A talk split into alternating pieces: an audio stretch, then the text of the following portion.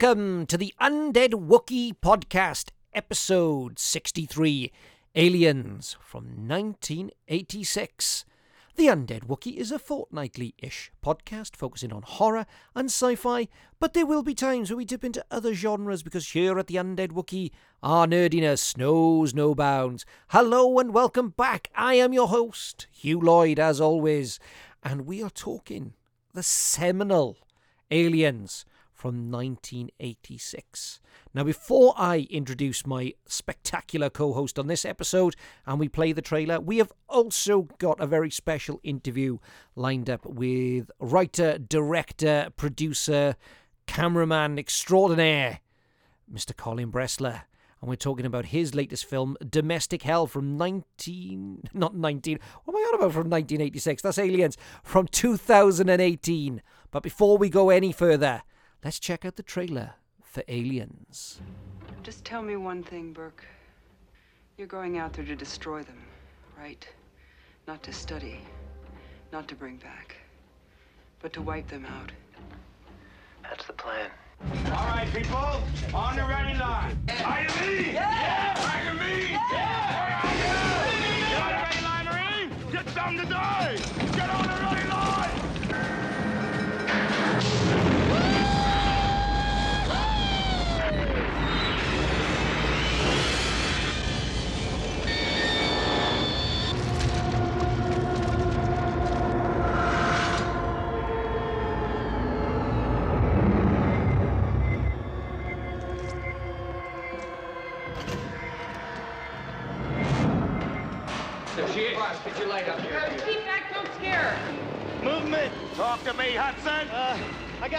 Got. I got readings in front and behind. There's nothing back here. Look, I'm telling you, there's something moving and it ain't us. Get them out of there.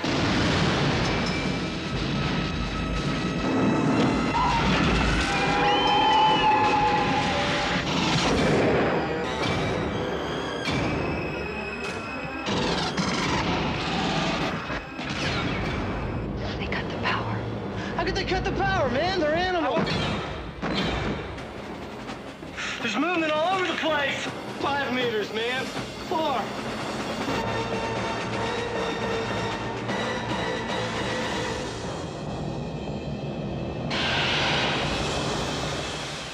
Aliens. This time, it's war. And we are back, ladies and gentlemen. And I am joined by possibly the only man who would sit through another one of my rants regarding James Cameron. Um, a slightly more aerodynamic Mr. Leighton Winstone. How the devil are you, sir? Right, you're gonna have to explain the aerodynamic bit now. innit? you know, this is this, this isn't a video medium. Christ, He's not wearing one of those sort of Linford Christie style morph suits. I am. no, I'm not. No, I'm not. Um, no, he, he's, he's slightly shorn on the Yeah. cranial area. Yeah, bitten the bullet. And Yeah. that's all I'll say. Age comes to hey, but I'm 40 at the end of the month. yeah, I was gonna, I was gonna mention that uh, and later, just towards the end, and um, And I oh get a- my god, that's frightening. I know. I get, a I get a proper birthday as well this year. I know, I know, because the listeners may not be aware of your unique birthday. No, I, am born on the. I was born on the 29th of February. Um, reason being, my father was a tight git and he didn't want to buy birthday cakes every year. So uh, every four years he would, you know, be able to fork out on one. Um, So you, yeah, so you will be officially ten, I won't will you? be. I'll be a big boy. You'll be double digits at last. anyway, it's like, well, happy birthday for the 29th, mate. Yeah. So we are talking the classic action, horror, science fiction extravaganza that is 19. I can't believe this. 1986 is Gremloids. Ah, curveball, curveball. Yeah, see what I did there? No, we are talking, of course, James Cameron's sequel to Ridley Scott's seminal Alien. We are talking 1986 Aliens. Here we are. Wow. And with are we talking? Are we are we the right people to be talking about it? Yes, we are because I think we did in, in Terminator Two when we did Terminator Two. Um, that's got to be two years ago now, three years ago, perhaps. Two years, two years. And um, we mentioned aliens, and we've been back and forth on a few films, haven't we? Yeah, yeah, yeah, yeah. What we're gonna do, and aliens was always one that came up, and I rewatched it three weeks ago, just out of the blue, and I text you, didn't I, saying, Yeah. "Oh my god." Man, we gotta do it. It's gotta be done. We have to speak about it. Um, as you can tell, it's going to be glowing terms already. so- I don't think. Yeah, I think this is fairly sort of um, safe territory on this one. Um, Yeah, I yeah. mean, this is into it's it's one of those very, very, very rare occasions where you could possibly argue maybe the sequel surpasses the original. I would 100% agree with you, there, I've, I've actually written down: is it better than Alien? Yes, yes, it is. Um, I don't look. This, this, there's often this discussion about Alien being a horror film and Aliens being a action film, isn't there? Yeah, and you know, two different types of genre if you want, but I'm I'm I'm a firm believer that Aliens is superior, and if if if the the, the stories about its conception are believed, allegedly, and I've read this when it was pitched by James Cameron, there was a flip flip chart yeah. and it, it had the word alien sequel and he, he went up to the flip chart and literally put the letter S after alien Yes. and that allegedly is how he pitched it. You know, why have one when you can have many? And whilst I think in this modern age, if this was to be made now, it'd be CGI'd out the arse. But you know, thank God this film was made when it was, because the limits of the practicality just make the film so much better. Well, you and you know we're already delving into sort of trivia areas here, but here's the crazy part of it. The producers at one point saw some of the rushes and saw some of the st- and were not happy because they didn't quite they couldn't quite get their head around the fact that the special effects didn't look like special effects and they felt that they you know they didn't they weren't seeing special effects on screen because of the mm. realism of them mm. and the fact that you see lots of the work in this is model work, is back screen projection, Absolutely. Uh, are practical effects. This is a you know it's just, it, it is a phenomenal piece of work. It is a phenomenal piece of work. Yeah, yeah. It it it it's staggering. Let's get the numbers out the way, shall we? Yes. Um, directed by the aforementioned James Cameron, um, who I'm going to call Jim for the rest of this. Um, produced by his then wife Gale Anne Hurd, who we did Terminator with. Yeah, Um, she's gone on to produce, uh, most notably, Walking Dead TV show yeah, um, written by Jim uh, Walter Hill, yeah. No, which people, I think a lot uh, uh, uh, people forget this, don't they? yeah, people forget that Walter Hill is you know, I mean, obviously he's fallen on tough times, Well, and I'll take you. sort of slightly con- become a very very controversial character. But this, Well- is ma- this is a man who has you know been responsible for some of the most seminal action films of you know in cinema. Yeah, of the of the seventies and the eighties, Yeah. definitely, wasn't it? You know, um, the Warriors, least we forget. You know, you know, are arguably one of the greatest, you know, sort of encapsulations of gritty New York in Yeah. the nineteen seventies. You know, um, also incredibly camp. well, the Warriors. The Warriors camp as hell. All these guys running around in cosplay. Yes, they're beating the shit out of each other, but I'm not being funny, right? The, some of those gang members are totally impractical, right? The baseball lot, they look really cool, but have you ever tried chasing anybody in a pair of studs across concrete? Oh my days! I've never, ever, ever thought of the Warriors as being camp. And Right, and the I- I- you know I- the look, warriors themselves, they're all walking around wearing a combination of leather waistcoats and bare chested, with the tightest, the tightest set of jeans on that you could ever imagine. I've never ever thought of that, and now you may have sullied the way that I looked at it. being chased by a bunch of camp harlequins. Yeah, it is. I mean, it's, it's, it's ridiculous. You know, it's it's, Oh, it's, my it's like the analogy when people say about West Side Story, and they say, you know, we're gonna, you know, we're gonna have a fight, but before we can have a fight, you need at least four years jazz and six years tap and two years modern training.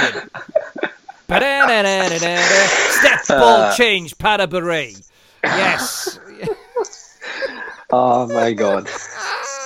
And we haven't even got to the third writer yet. Do you know what I mean? Oh my god. And David Giler wrote it, wrote the Money Pit as well. So there we are. Oh, I, I love the money pit.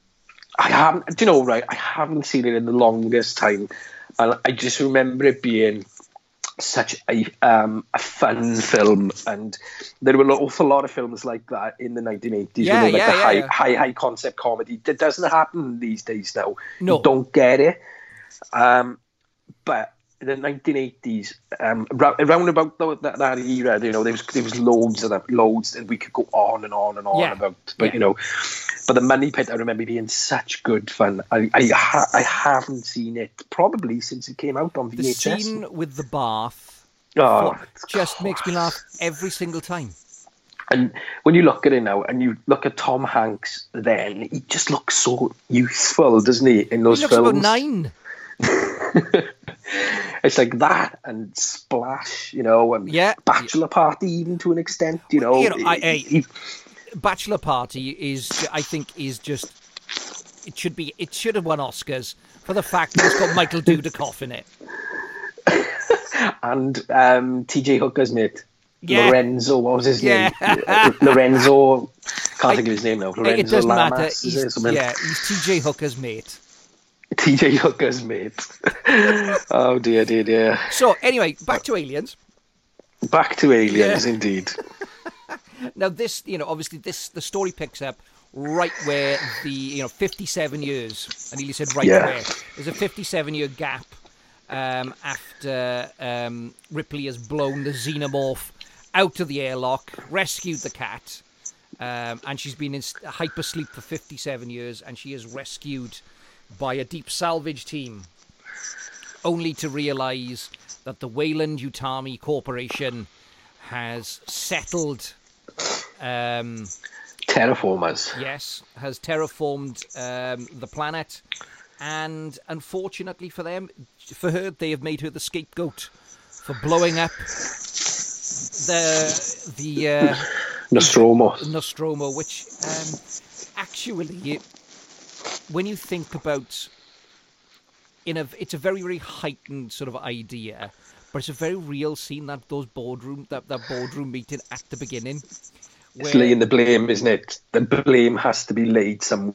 Yeah. Yeah, and you know, if you think about like the first part of the film, the build up to it is essentially is Ripley trying to put her life back together. Yeah. And the um you know, and Burke played wonderfully by Paul Reiser. Yeah. Um, you know, I mean, let's go through the cast before we dive into it. I mean, Yeah, yeah, yeah, yeah. Sigourney Weaver's back as Ripley. yeah. Uh, Michael Biehn is just wonderful in this. He is superb as as Hicks. I, I, I, I've actually got in in my notes. Um, I want to discuss Michael Biehn Yeah, because I can't fathom how he never became a bigger actor. And, and don't get me wrong, he's he's a great, great actor, and he's been in some huge films. But the thing is, really, there should have been a what's what's the right analogy? well, there should have been a vehicle for him. They should. He should. You know, there should have been an opportunity for him. That you know, I don't know whether or not because if you think about Michael Michael Biehn in this, he is, you know, even though he did, you know, he did Terminator, he's done Aliens, he's done a lot of action films. He's Hmm. not in terms of the eighties. He's not one of those one man army kind of guys. No, no, and perhaps this is why he. Perhaps he, he may have been offered them for all we know, but the thing is, as an actor, he's an arguably a better actor than someone like, say, um, Dolph Lundgren. How dare you! How on, dare no, you! no. Dolph is you- just the greatest block of wood to ever. Another one then, Jean Claude Van Damme. Oh, right? yes. right? Yeah, yeah, no, I'm with you. I'm absolutely with All- you on this. All the best will in the world, right? That neither of them. My door frame can act better than those two, right? Michael Biehn is a classic actor, you know. and he's and he does obviously come from a theatrical background, and Mm. hence when he showed up for the audition uh, for Terminator, he was speaking in a southern accent. and you know, and this is why I think he should have been um, a. And, and, and not that he's not a busy, he still acts to this day, and he's Yeah, oh still God, yeah. regularly in stuff. You know, questionable quality it may be, but he's still out there, right? And the thing is, he's probably a, a draw to a certain audience, isn't he? Yeah, absolutely, absolutely. But it, it, it's always baffled me. Always I mean, you look me. at some. of the- I mean, he's done. A, he's got 104 credits. I mean, Mm-hmm. but you look at it. You know, Aliens, Terminator, Mm-hmm. and then Tombstone, Yeah, um, the abyss. The Abyss. Um, you know, uh, Planet Terror. Mm. You know, he's been in some really, really big films. Yeah, and Navy SEALs. We can't forget Navy SEALs. it's possibly why he never became bigger. Probably, yeah, because I, I, rem- I remember watching. I've only ever seen Navy SEAls once, and thinking this is tripe, and it was tripe. Oh, yeah. it was piss poor, piss piss poor. And but it's um, probably the you know where you can see Charlie Sheen slipping in, slipping slightly over that precipice that he sort of uh, well, dives you know, headed first into.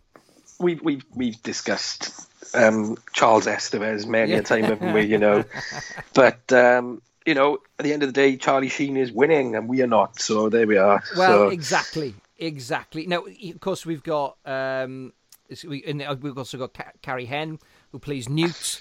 Um, yeah. um, recently made a comeback to acting. Did you? really? Yeah, she's only done. She hasn't done an. You know, obviously she's done lots of sort of like um, um, stuff to do with aliens and those type of things. And she The Comic Con, yeah, the stuff, conventions, Yeah, uh.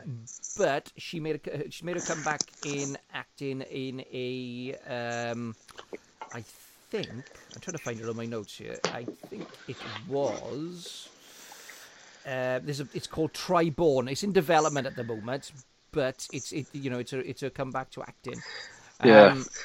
then we come to Paul Reiser, who of course people will now think, think of him as being you know Stranger Things, you know something that he's been in most recently, where he's Mm. absolutely superb um, in Stranger Things, and you know of course Mad About You. Um, Yeah. which he was in. That that series ran from ninety two to ninety nine.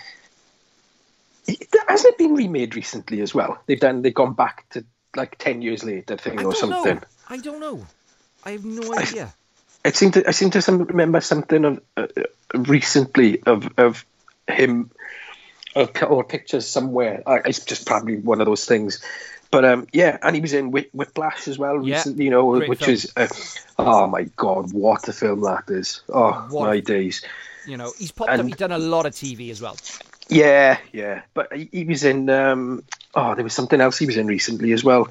Um, uh, let me just go look. Oh, the, the have you have you watched the Kominsky me- method on Netflix? Yes. Mike, Michael Douglas. Oh, class. He, he's actually in that, and he's like he looks as old as Michael Douglas almost, which is crazy. And, Um, and of course, he pops up in the Beverly Hills Cop films. Yeah, yeah, He pops yeah. up in the Beverly Hills Cops films. Um, you know, and then we come to Lance Henriksen. yeah. Again, when we talk, you know, Lance Henriksen, you know, this is a guy who is the epitome of your working, working character actor. Two hundred and fifty film credits. Yeah, and and possibly one of the. I'm going to use my words wisely here. Um, starred in one of the daftest action films ever, with the the aforementioned uh, Jean Claude Van Damme in uh, Hard Target. You know, However- direct, directed by John Woo. I. Use the use the. I lo- do you know what? I do think that in Hard Target, Jean Claude Van Damme's character name is the best. Chance, off the top- Chance, Chance Boudreaux. Bordeaux, yeah, Chance Chance Bordeaux. and his John- John Woo's- acts him out of the off the screen.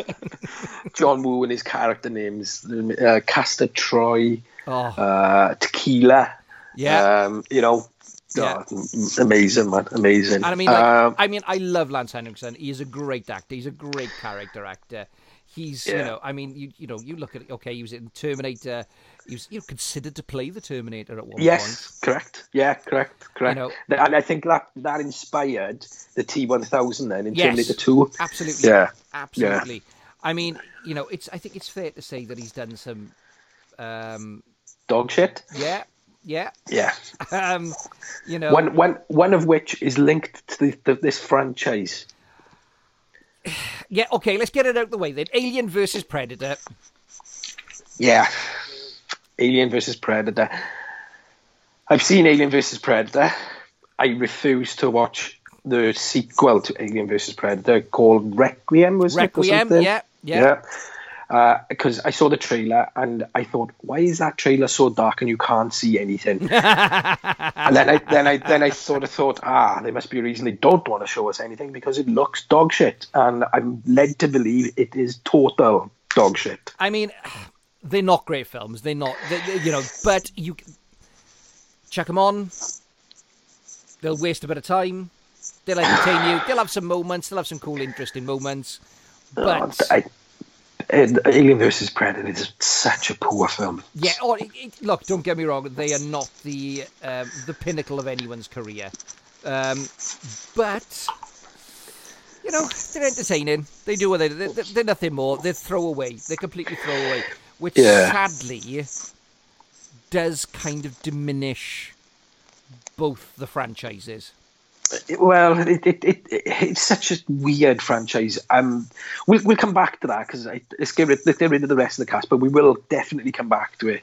In fact, get a cast out of the way, then we'll discuss it. And now we're hitting the big, you know, Bill Paxton, the late great Bill Paxton. Unbelievably brilliant guy. Honestly, he is. He was. Um, we we've discussed him before, haven't we? And he was a great, great actor. Um, very much an everyman to an extent. Yeah. You know.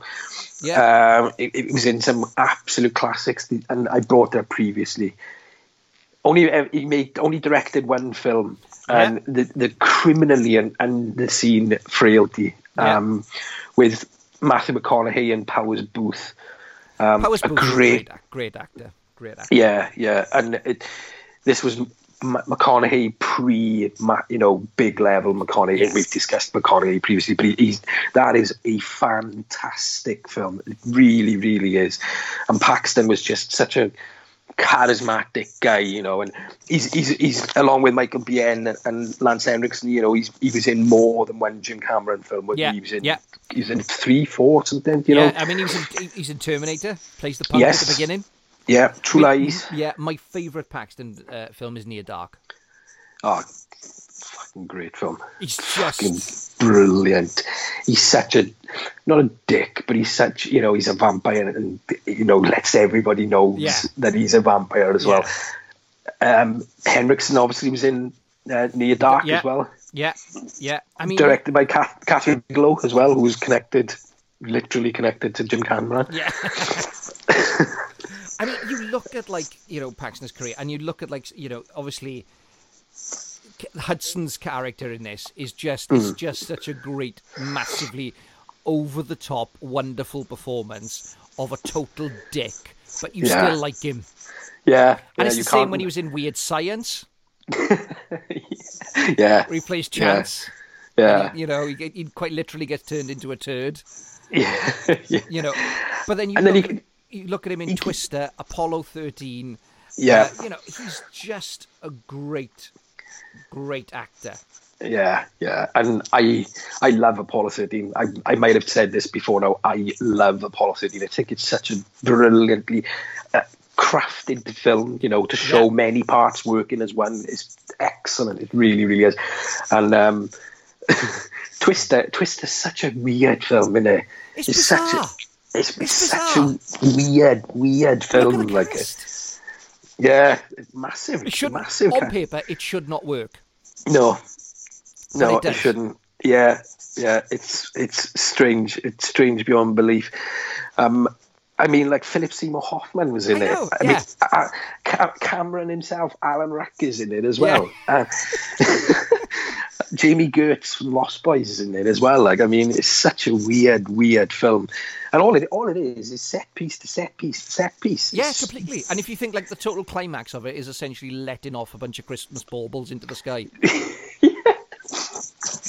Directed by Jan de Bont. At least we forget who did. Oh, you gotta love Jan de Bont. You gotta love him. I mean, him. how can you go from making Speed, one of the greatest action films ever, to making Speed 2? Oh, I know, millions of dollars. That's how you get to make Speed 2. bizarre, man. Absolutely bizarre. You know, but what's bonkers though, Jan de Bont? Yeah, okay. You know, until people forget that he produced Minority Report. Yeah, and he One of the was producers the on, you know, producers on that. and he, he, he was the DP on Die Hard, wasn't he? Yeah, yeah, yeah. you know, and but then he, I think the infuriating, infuriating thing with Jan de is, is that um, you know, Speed just came out of nowhere, didn't it? Really, Oh, And yeah, sort of, you know, and sort of side swiped a lot of people. But then he was, he made the haunting, which was dog sh- dog shit again. Like I mean, which is terrible. But he made like the the, the Lara Croft films, didn't he? Yeah, yeah, he did. You know, and the Well, first no, one was okay, essentially- wasn't it? Essentially, he spent a couple of years just filming Angelina Jolie's ass. Well, that's another way of putting it, I suppose. Too, that's, but that's um, what it is, isn't it? It's essentially let's chuck her in spandex, give her a couple, bu- uh, you know, and then you know, uh, give her a couple guns, and then you got to get a bunch of computer nerds wanking like Safari Park chimps every time that they, you know, you got to keep them happy, you know.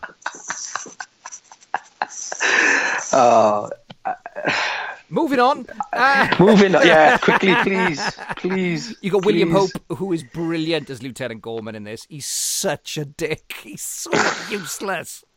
Um, Yeah, and then you got Jenette Goldstein. another Su- alumni. Yeah, superb character. Another alumni. And yeah, again, she, Nia Dark, absolutely superb. Near Dark turned it to Titanic. Yeah. You know, yeah. we've got to mention it at some point, haven't we? So you know, What happened to the end of But- Titanic? Um, I think everybody lived happily ever after. Yeah. No, sorry, sorry. There's no room on this bit of wood. Look, there's plenty of room. No, no I'm sorry. Shh. Go to the lights. Go to the lights.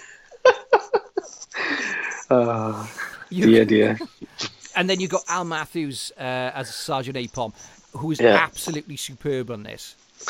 Yeah, and I think as as it's not a massive cast, really, is it? No, no, Uh, no, the, no, the Marines, really. But the thing is, it's just that it's just you know the, the just the, the sheer um, thrill of seeing people being picked off via a video screen, predominantly. You don't see a lot of the deaths, No, do no, face on, you know, and it, it, it he's um he's such the, the, such the, the, the calm level headed person in the chaos when it kicks in isn't yeah. it you know Well, well, what's amazing about this? This um, this was being shot. Obviously, it's- it was shot in the UK. It was shot over at Pinewood, but being shot Mm-hmm. at the same time as Full Metal Jacket. Mhm. And they shared pretty much the same lot. Mhm. And they, they, they, they'd have lunch at the same time yeah, wouldn't they yeah. So they were having lunch at the table. So you've got Liar, um, R. Lee Ermey, um, who was also served at the same time as Al Matthews in the Marine Corps. They were both sergeants in the Marine Corps at the same time.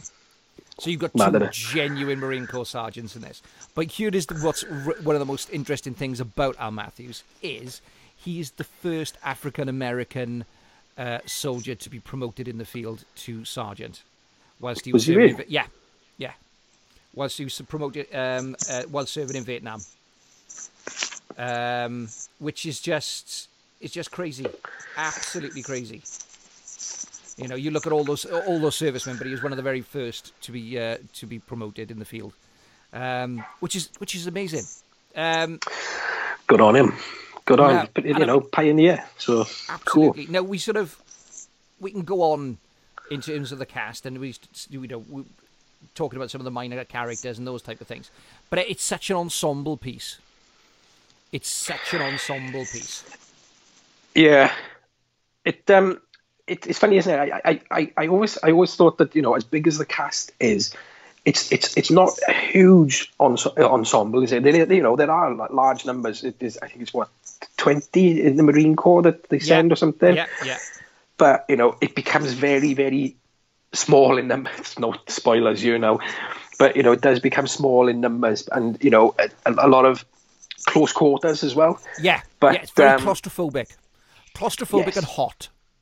Oh yeah, yeah, and um, you know, notoriously the shoot was fraught, shall we say, owing to um, the British um, crew working to the strict regulations, whereas James Cameron apparently likes to be involved with absolutely everything that's happening Yeah, on his sets, and it's you know it's a well-known fact. It's not uncommon knowledge because he's he's um a taskmaster, for want of a better word, isn't he? You know, dick is another word to, to some well, people. yeah, to some people, yeah, you know, because famously after it, it, it made Aliens, um, there was a T-shirt in circulation amongst British crews that said, "You can't." Words to the effect of, "You can't beat me. I've worked with James Cameron." I, I you know, survived. Yeah, I survived Cameron. I survived. Yeah, I survived. Yeah, and you know, and um, it, when it came to to filming the abyss, there was similar issues. Should we say?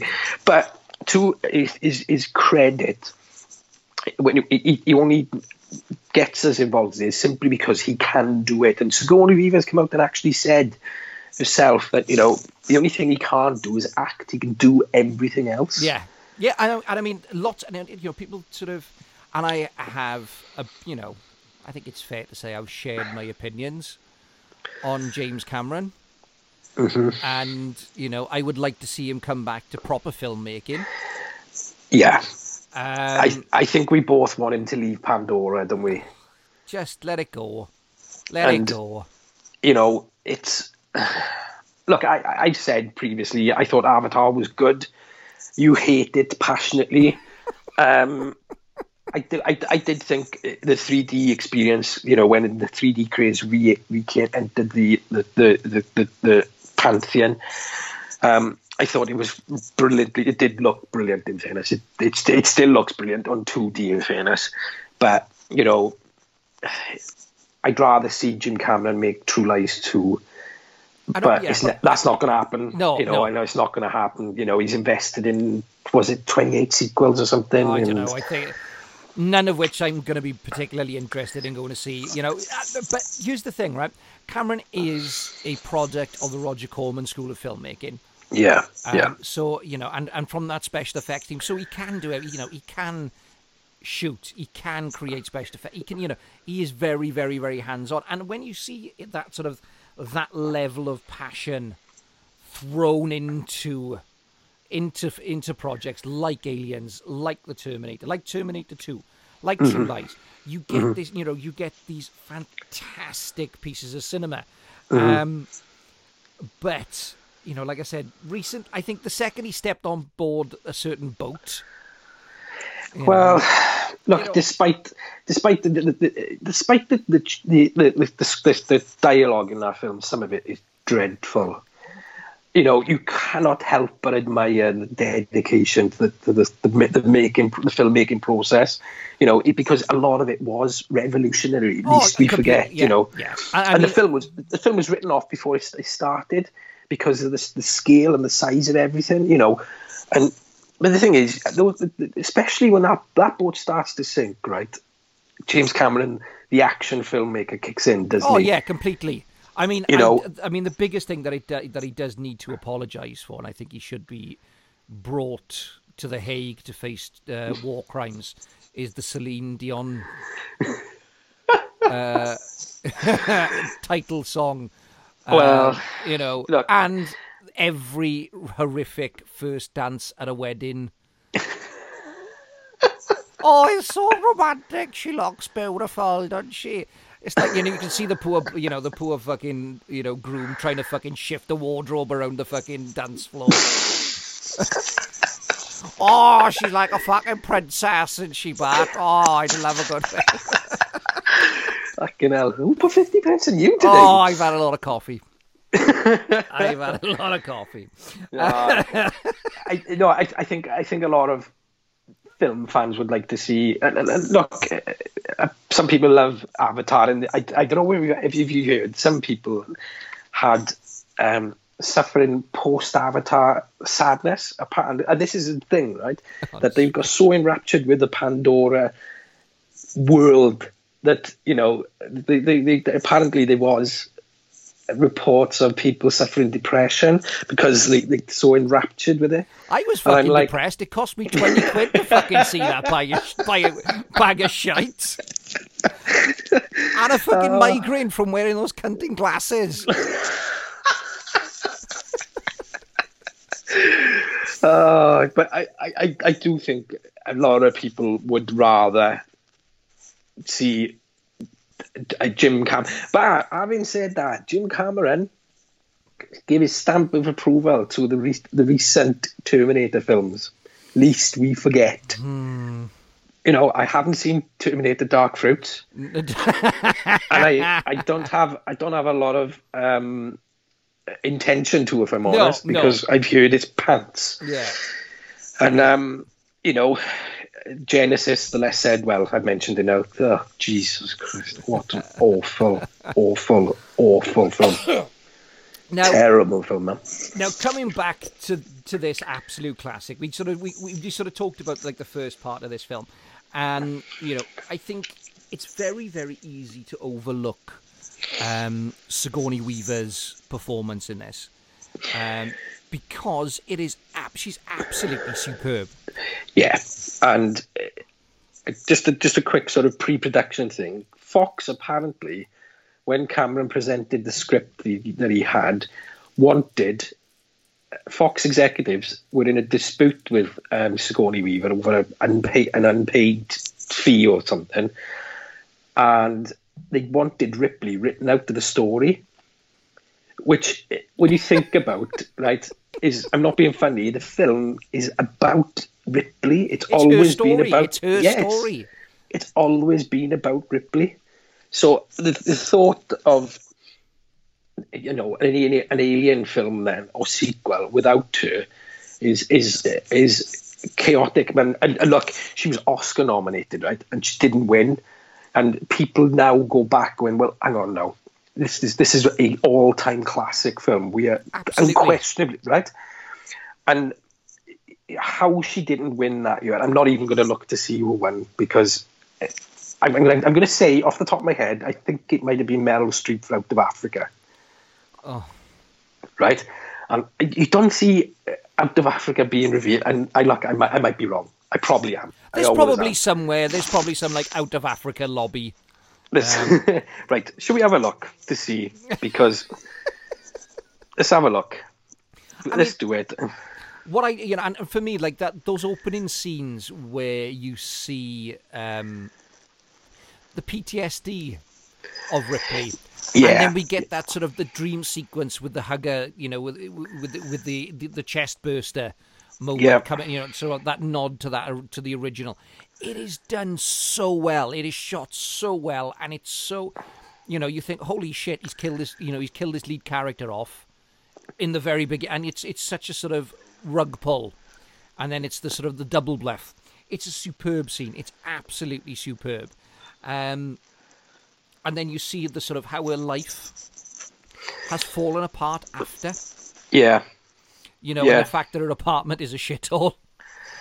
Well, I mean, it, it, it's it's it's it's funny because when she's being in the boardroom sequence, she's you know done. She's given a version of events, and as she said, "I've been here for three and a half hours, and I've said exactly the same thing." When that moment, when the the, the um the shot where you know she's told that she's being found guilty and she's having a license suspended, Yeah. and you've got and you've got the the cast, the, the, not the cast, the crew of the Nostromo on the screen flashing up behind her, and her picture comes up exactly the same time as her and Yeah. then, Yeah. you know, and you know you show in like the the woman from fifty seven years ago, Yeah, as it is, yeah. but you know it's it's seven years in, in between the two, isn't it? Because Alien was seventy nine, Seventy nine. Yeah. Yeah. Yeah. yeah. So you know, and you show in that difference, um, and and you know, and the the, the nightmares, the repeated nightmares, isn't Yeah. there? You know, and and you know, it's it, it, it, it she's the, the, the, arc of, of how Ripley goes from alien to aliens um, is, is is remarkable because she f- suddenly finds herself becoming a mother again. Yeah, You know, and and, and and- this is the double whammy for her, isn't it? You know, and this is where the special edition, um, which and again, this is a very a rarity. Not only have we got a sequel that is absolutely superb and possibly, you know, and some would argue, rightly so, that it surpasses the original, but we got a special edition Yeah, that's better than the original. that that is yeah. better, and Yeah, we get that moment. Uh, Because I mean, the difference between the sort of the theatrical release and the special edition, there's 17 minutes of additional footage Yeah, absolutely. and, And I mean, backstory that we get, and Yeah. we get that moment where Ripley realizes that her daughter's dead. Yeah, yeah. No, I, I, you know, it's. I think, in, in fairness to, to Cameron, right, I can see why the scenes were taken out. I don't. Absolutely. I, I think because the film, I, it becomes longer, you know, and cinema chains ideally they want a film that lasts no more than hour and a half, two hours, isn't it? Right. So to have a, a sci-fi horror sequel action film that's going to be over two and a, you know two hours long, um, you know, probably was was put into question.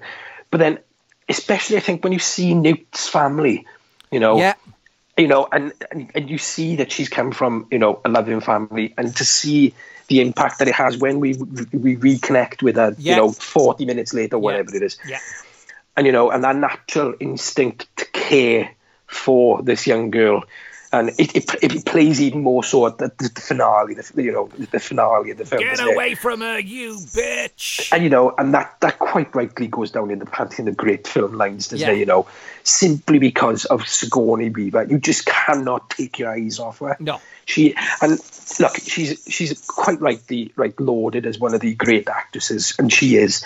She's a superb actress. But I, I, I honestly think Aliens, like I know people may say, oh, you know, when she played Dian Fossey in Gorillas in the Mist, right? They may say, you know, that she's better than that. No, no, no. Aliens is her pinnacle. She is remarkable Yeah. in this film. Yeah. Absolutely remarkable. And I do think, you know, there's a best film, as I've said. Um, and it's up there with Ghostbusters, you know, because yeah, she's very much a supporting character in Ghostbusters, but, But she she Sto- she gives everything, Yeah. everything to it. yeah, absolutely, absolutely. everything. And what's interesting, and what adds, and you get this, that you get this more when you see Sigourney Weaver. You, she realizes that her daughter's dead. But Yeah. Newt is the same age as her daughter. The last time that Absolutely. she sees her, and you get that sort of. It, it sets it up really, really well. And like, Yeah. I mean, it is one of those moments, and you can see why they did take it out because Ripley's daughter dies of cancer. Mm. Yeah. Which you just think, how much more misery could you Yeah. heap onto one character? I know, and he, and he makes mention of, you know, she never had any children, and, you know, you could say that was that an impact from her, her mother, you know, Yeah. disappearing when she was a child and not putting that burden on a child. You know, you can look at it from loads of different angles, can't you? Yeah. And I've just looked, I've just looked to see who Sigourney Weaver lost to, Come on then. and I'm not I'm not going to say you can look up and whilst it's it's it's probably hugely worthy I don't think it Come on Personally now. was the right choice. Who was it? Who is it? no it, it's simply because the actress is a very very good actress but it might have been seen as being a bit worthy All right. Okay. I'll just I don't know if I can show you that on, on screen Ah, he's taking a gamble yeah. Ah, okay. Ah, okay. worthy Yeah, yeah. God damn it. someone we can't slag off Yeah. what? What, what, what, you know, what is going on? What is going on Oh, with the world? look, she's a great. well, That person who won is a great actress, and she really, really is, right? Right. So, But I mean, there we are. There we. I mean, that you know, like we said, we we we get this sort of you know it is Ripley's story. We get you know, and then we get this great ensemble that comes comes together in terms of the Marine, and then Mm. we get the sort of you know, the sneering, conniving. Company-. Company man, and he does Yeah. it so well, and he doesn't Yeah. do it in the sort of mustache twirly kind of way. He does it from the point of view of being, you know, Burke does it from the point of view of being her best friend. Yeah, and, and yeah, it shows what a cunt he is when they're you know when they're in, they're in her apartment and he's saying yeah I know when you're having these terrible nightmares and you're doing this and oh, yeah you're running loaders and things. That's yeah that's great work. Yeah well done. Yeah great, yeah. Yeah, yeah. and it's like You know, I- oh! I know, I know, and it's it's he is the beating black heart of the of the big corporation, isn't he? You know, absolutely. And you know it, it's it's just the, the, the and the, it, I think what solidifies it more than any other sequence in this is when he turns the CCTV camera off yeah and it's the you know just the casual and it, it's it's the look over from Hicks isn't it you know Yeah. who just who sees it just after you know and he's just a total arsehole isn't he and, yeah. you- and the thing is you want to see him suffer a painful if Sean Painful. if Sean Bean was in this it'd be the moment where he goes bastard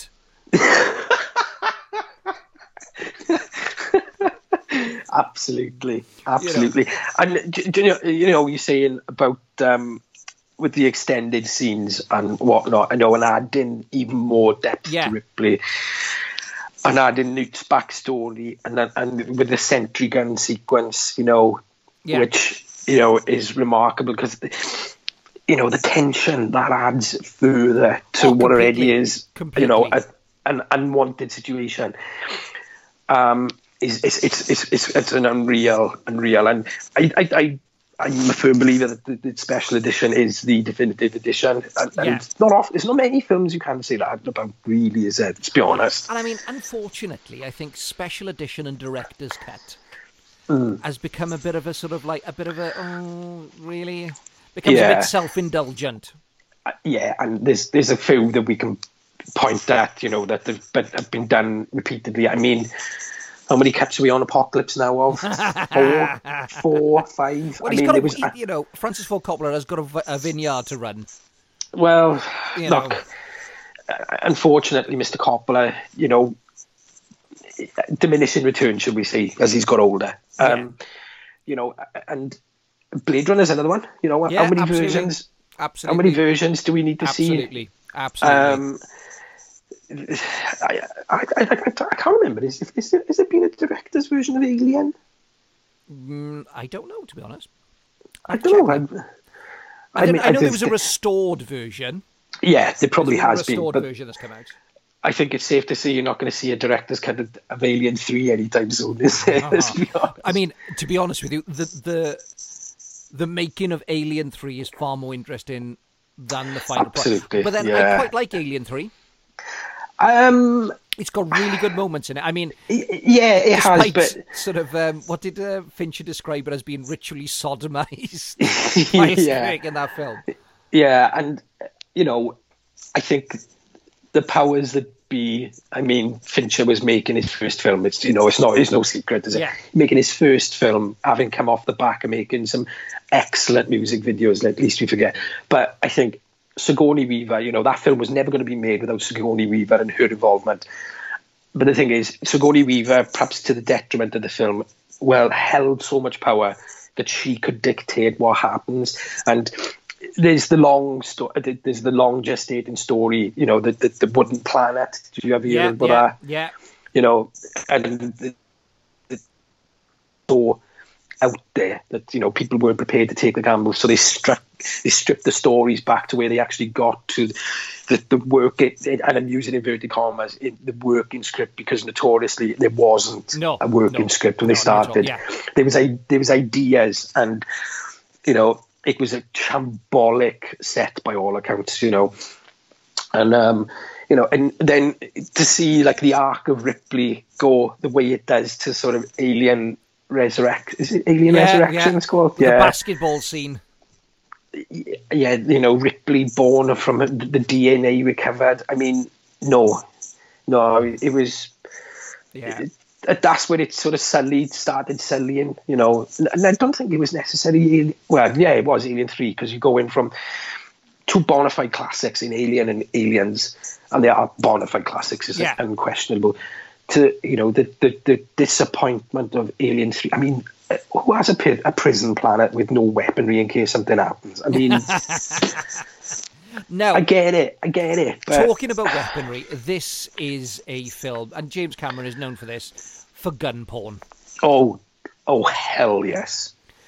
Hell yes. I mean, um, Hudson's, you know, rant while still on the drop ship about, Yeah. you know, the the hardware that they got, you know. Yeah. You know, it's just James Cameron with a direction, isn't it, basically? And one of my favourite scenes in this is where they walk into the, the sort of the main reactor, and then he kind of explains to them what would happen if they start shooting in there, and that you know the, there would be a nuclear explosion. yeah. But then he start Yeah. collecting it, and then as soon as his back's turned, they all start handing out magazines back to each Yeah. other, and like at the end produces a shotgun. Keep this for backup. I mean, Jesus Christ. Yeah, it's proper good. It's proper, proper good. See, saying that, I'm right in thinking there was an Aliens video game, wasn't Yeah, there? Yeah, there's been a couple. There's Colonial Yeah. Marines, um, That's right, and there's yeah. they're a lot of fun. yeah, A lot of fun. Yeah, and they, they, they, you, you actually had, had the, the hardware from the films in it, didn't you? Yeah. Yeah, good, Yeah. real and good nobody fun. Ever reloads in this. That's right, actually. And then, like That they say right. at, at one point, they said, "Oh, we got these, you know, we got the so and so right your pulse rifles that are a half magazine." But Yeah. nobody, nobody, nobody reloads. No, they're quite happy to shoot the, the, the, the missiles from them as well, isn't they? You know. Yeah. You know, and, Class. and the scene where Ripley puts the flamethrower and the and the machine, you know, and the pulse rifle together, and then just Yeah. starts like shooting all the eggs and it's just- Yeah. and I mean, Yeah. it is, it is, you know, we've we- we've we've barely scratched the surface on lots of No, this. no, And no. Do you know what I, I, I think as well? Sorry, God, pray continue. I was going, I was going to say um, what I think as well with it, people forget it takes a good good while to actually see any of the aliens. oh, absolutely. You know, I, I know you see in the extended version, you see the face hugger on, on Newt's father. Um, but if, if we were to go back to the original, you don't see nothing happens until they get in the nest, isn't it? The Yeah. original nest. when they get into the, And- the, where they start taking the guns off it, and then, then they come across the woman who is glued to the wall, and she's saying, "Kill me." Yeah. And you can see, and, and what I love is the cut when it cuts back, it intercuts with like what's going on inside, inside the armored tank type thing. Yeah. and you can see And Rip- Ripley's face. Yeah, and she's sweating, isn't it? And, and Yeah. she's, you know, she she knows what's coming and what's happening, going to happen next. It's just unbelievable. And the thing is, it's, it's like the head in the boat in Jaws. You know it's coming. Yeah, oh, completely, completely. You know it's coming. But the thing is, every time you see it, it's like, oh my god, that's horrible. And but like- it is. And do you know what? It's such a simple device, where they actually have the trackers, Yeah, and all you hear Yeah. is the boop. yeah. It's like um, it's almost like um, I think that's probably. I don't know if do you ever play the video game Silent Hill? Yeah. Oh, when you walked around, you had that little like um, the device Yeah. um, clicking if if if the monsters were nearby and all Yeah, the rest. yeah. Clearly stole the idea from Aliens via the, Yeah. the motion tracker, you know. Yeah. And it, what I like about the motion tracker is when you when you first see it, it's, it's nuked on. It's just a single, isn't it? Yeah. But But when the you see- fact that what's his name Drake nearly blows her away with a massive machine gun as well. Yeah. Now that would have Yeah, been a really different film if he did it. Yeah, well done. You just, you know, uh, obliterated the only survivor, who's to be a ten-year-old girl. Well, well done. You know, and um, but what I going back to the, the scanner is when you when you see the masses coming towards and closer Yeah. and closer and closer, and it's just wow, and it's like you're fucked. And the part when they go into the ceiling, they're, Yeah. they're in the room, they're Yeah. in the room, Yeah. and they're not, and they go into the ceiling, and all you can see is this bla- this bank of xenomorphs coming towards them, and it's just oh man, it's that's the thing. It, it, it's for all its action and its excitement. It is a horror film, but the thing is, obst- ostensibly, it isn't a horror film, is Yeah, it? It's an yeah. action sci-fi film. Well, here's the crazy thing, right? They said aliens, Mm. right? How many actors played the aliens? Oh, it wasn't many, was it? I think it was Six. six. I was going to say six, There were wasn't it? Something. actors.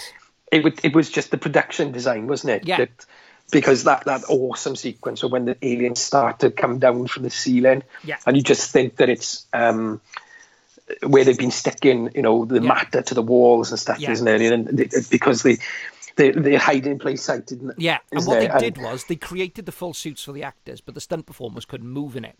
So mm. what they did was they wore partial parts of the suit, and Yeah. then through the production design, through like the hiding through there, they what they had pretty much like black leotards on there. Yeah, and then through yeah. light, and this is the genius of it is that through the lighting, through the production design of it, and this is the here's the other bit that it,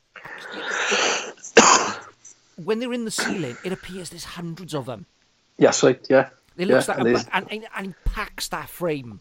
yeah, yeah. And that is And- that is genius filmmaking. That is genius level filmmaking. that, that, that, and that goes back to like what I was saying earlier about being in close quarters because you know everything is contained and you know despite having a big cast you're always at close quarters with oh, everybody completely, completely. and you know and this is where the remarkable production design as you said comes into effect because you know it it, it it might have been a really tough shoot, but the, it, the thing is, the end result is just so brilliant, yeah.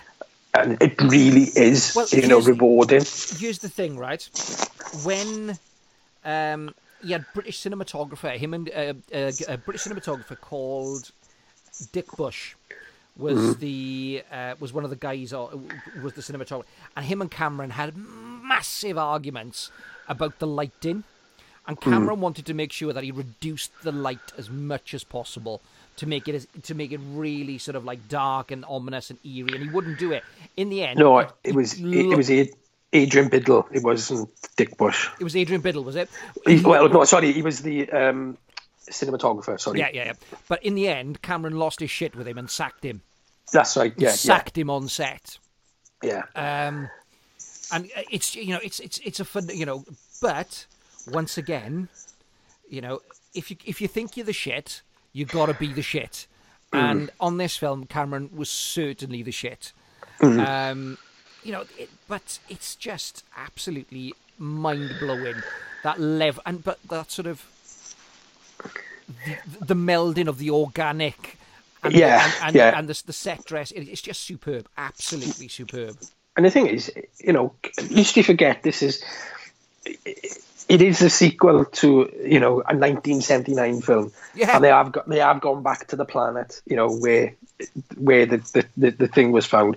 I don't think it's ever revealed as it being the where the alien came from, is No, it? no, nobody- nobody knows. these- well, Until we get tried- to Prometheus. yeah, Prometheus. And moving on. So, an Alien Covenant. Oh dear, oh dear, oh dear. Why? Why? I can't get my head around them. Stop, Prometheus- it's already dead. yes, it is. It's that. It, it- stop kicking him! Stop kicking him! but, um, yeah, I mean, yeah, Prometheus promised so much, didn't it? yes, yes, it did. It did. I had high hopes. Yeah, Um, and it, it, it, I think it sort of. I don't think it could. It, it could. It could explain itself. And you know, it, it's everybody knows the, the end result. And I mean, Alien Covenant. Alien Covenant is just. yeah. Yeah. I mean, for God's sake, it's got bloody what's his face in it? Eastbound and Down guy, Oh, yeah, yeah, um, yeah. I know. Um, Danny McBride. Danny McBride. Oh, Do you know what? Who did a really good job writing the last Halloween film? You know, I haven't seen it because I'm I'm not the the gorehound that you are. So I re- I really. There's moments in it where you could just sort of think. Uh. Now, speaking of gore, the goriest possible scene in this, except you've got the chest bursters and those, you know, get those, you get those two moments. There's not a lot of gore, with the exception of yeah, Lance Henriksen's robot being ripped in half. Which, Yeah. still, even though he's a robot, I still Yeah. wince. yeah, and you know. It, it reveals it's, it's, it's, it's, it's part of a, of, of a truly iconic sequences the the film film has many thereof. Yeah. I mean, it, going back as far as um, the knife trick that ultimately reveals Bishop as being an android, isn't Yes. it? You know, with the reveal of the white blood, and then you know, like you say, going then to his apparent demise. You know, um, being spectacularly torn apart by that that fourteen foot tall tall puppet. Yeah. ultimately, you know, you know, and it, it's it's such it, and it's a brilliant false ending, isn't it? Because you think, oh, they've escaped, they got away. Yeah, that's it. It's finished. It's, the- it's the double you black, know, we, we, we're going to be okay. You know, um, Hicks is in stasis, you know, uh, uh, in, um, was it hypersleep, you know, Yeah. whatever it's called. And, you know, he's safe, they're all safe, and just literally from nowhere, that tail comes out, Yeah. you know, and it just goes to ratchet it's a thereafter, it's a doesn't it? sting in the tail, shall we say? Oh. oh, oh, oh, oh, oh. Oh, God. Try the veal. Yes, you're all weak. Dum-dum.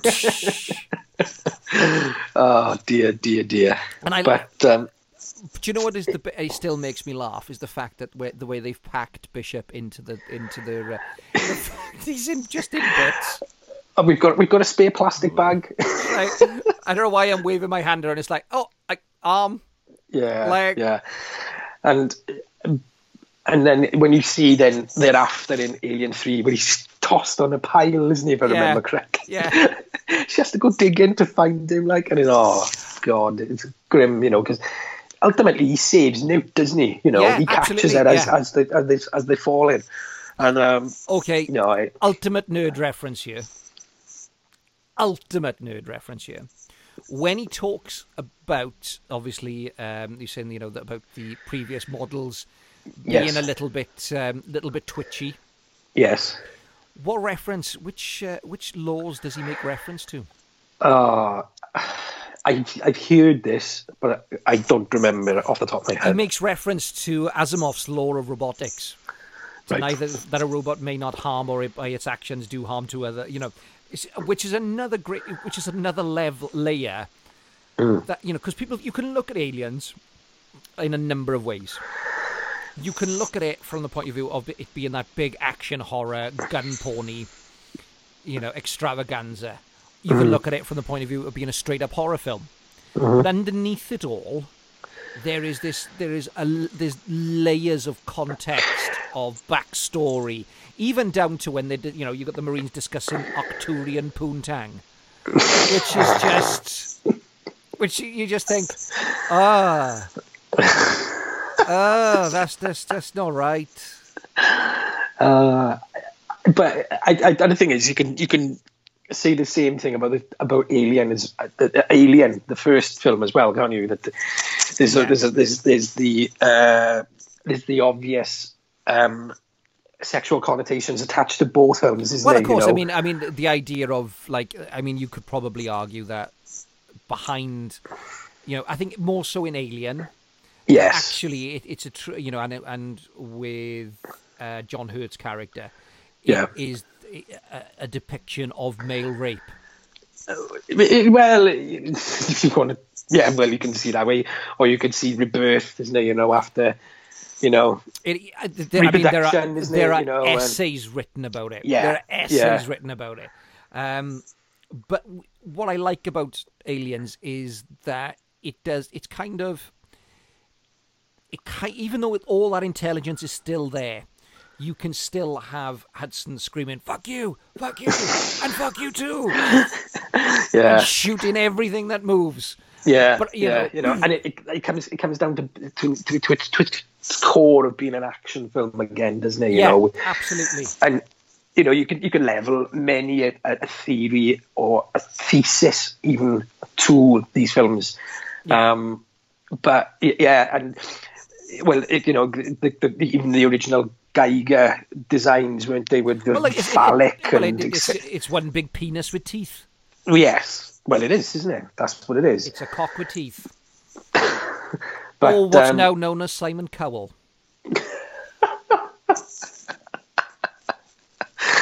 ah, Yeah, making Right, friends all over the place today. but um, no, it, it, yeah, there- there's many uh, an opinion, like as you said, formed. You know, there's a, there's an excellent um, book by I can't think of his name off the top of my head. Is it Ian Nathan? yeah, yeah, yeah, Like, yeah, yeah, yeah. I think I think Ian Nathan wrote an excellent book. Um, coffee, bloody coffee table level book. Yeah. about the alien. I, uh, certainly, the first two films, you know, Yeah. going deep into the history of the the making of, um, and he's offers many thought process as to the whys and the what, and you know, but um, no, it, it, and I think this is where like you're coming back to what you were saying is that Cameron you know, it, it was his screenplay ultimately. Yes, there was, you know, assistance from um, Walter Hill and um, what's his name again? David Giler. Yeah, yeah. Um, and I mean, don't know- forget that you've got Dan O'Bannon's characters. You know, this is, you know, he is the person who put the backbone to this. Yes. You know, he, yeah. the structure, the skeleton structure. You know, Yeah, yeah, and um, you know, and it it it really really is sm- that much smarter than than what you think it is, isn't it? Oh, yeah. Um, and you know, and the thing is, when you look then how the the, the, sort of like for want of a better word, the the, the alien universe evolved to where it ended up lastly in Alien Covenant, you well, know, kind and- of disappear. It, it kind of just collapses under its own weight. Yeah, and you know, it shifted. I think the moment it shifted from the the arc of there's that word again of Ripley's, you know, story, it sort of was it was lost on itself Yeah, yeah, because I I, I, I, Alien Resurrection, I, if I remember correctly, it it, it it ends with them going to Earth, doesn't it? yeah, yeah. And it's it, it's the it's the hybrid, isn't it? She's an alien hybrid Yeah, now. yeah, She's- yeah, she- yeah. So she's no longer Ripley, really. No, no, and the, I think the, the suggestion after Alien Resurrection was that there was, an, it, was it an alien on the ship or something like Yeah, that? yeah, yeah, yeah. I, to be honest with you, I have not seen Alien. I've seen it once. And Yeah, that was enough. I- got, I've got, I've got them all. I've got it on Blu-ray, and I still, it's still in the box. It's still, I haven't touched it. I still haven't touched it. But I think, No. I think the other big kick in the dick at the end, you know, the, is the fact that you go through Aliens, and then Alien Three, Yeah, Newt and Hicks are dead. I know, I know, and I, I remember being in the cinema and you know I hadn't read reviews or anything when the film came out. I'm watching Alien Three, and like you say, the kick in the dick of seeing Newt because she drowns, doesn't Yeah. she? And it's the fact um, that she wakes up. Yeah, yeah, and you know, you see the dead, you know, the dead body, and it's like, oh my god, it's just like, really, and that's that pretty much sets the tone for what is going to happen in the next oh, two hours, doesn't it? Absolutely. Now, you know, we get and like we we get this sort of like we got this vast sort of uni- but universe building, but the other element that I absolutely love is the music in this. James Horner, James Horner's music in this is big. yeah, it's huge. I, I, I don't know whether you've ever sort of looked into the into the um, James Horner and James Cameron's relationship, albeit that it, it, it was a successful one um, thereafter. Um, but they fell out spectacularly making Aliens Yeah. because um, James Horner wanted the film complete to score the film Yes. and Cameron was like, "No, I haven't finished. I haven't finished." You know, and he's like, "Well, the film is out at such and such a date. You know, and you can't expect me just to sort of lump things on it." And James Horner came out saying that the score, complete, released as it was, was only to, to his mind eighty percent complete, and they, they they fell out quite spectacularly until Cameron persuaded him to do um, your personal favorite, Titanic, the score Titanic, because. yeah. And yeah. now, thanks to him, every bastard who owns a recorder it's a recorder. it's a it's a penny whistle. Oh, fucking penny. uh, Poor man's flute, that's what it is. But um, yeah, James, I, I didn't, I forgot that James Horner passed away as well. Is Really? Oh, mate, he, he died flying a single uh, a, a, plane. He crashed. Shit. Yeah. I, I, I didn't realise I, it. I, It only know, to- I'm just finding out now. yeah, and um, he was the only person on the plane. So he, he must, you know, he, he obviously had a license. But he, he, died, and he, was about four years ago, five years ago, something like Oh that. man, I did not know that. No, I didn't. It's only when I was doing my, my, my homework and for what I'm I found out I read and I was like, Jesus Christ, that's tragic, you know.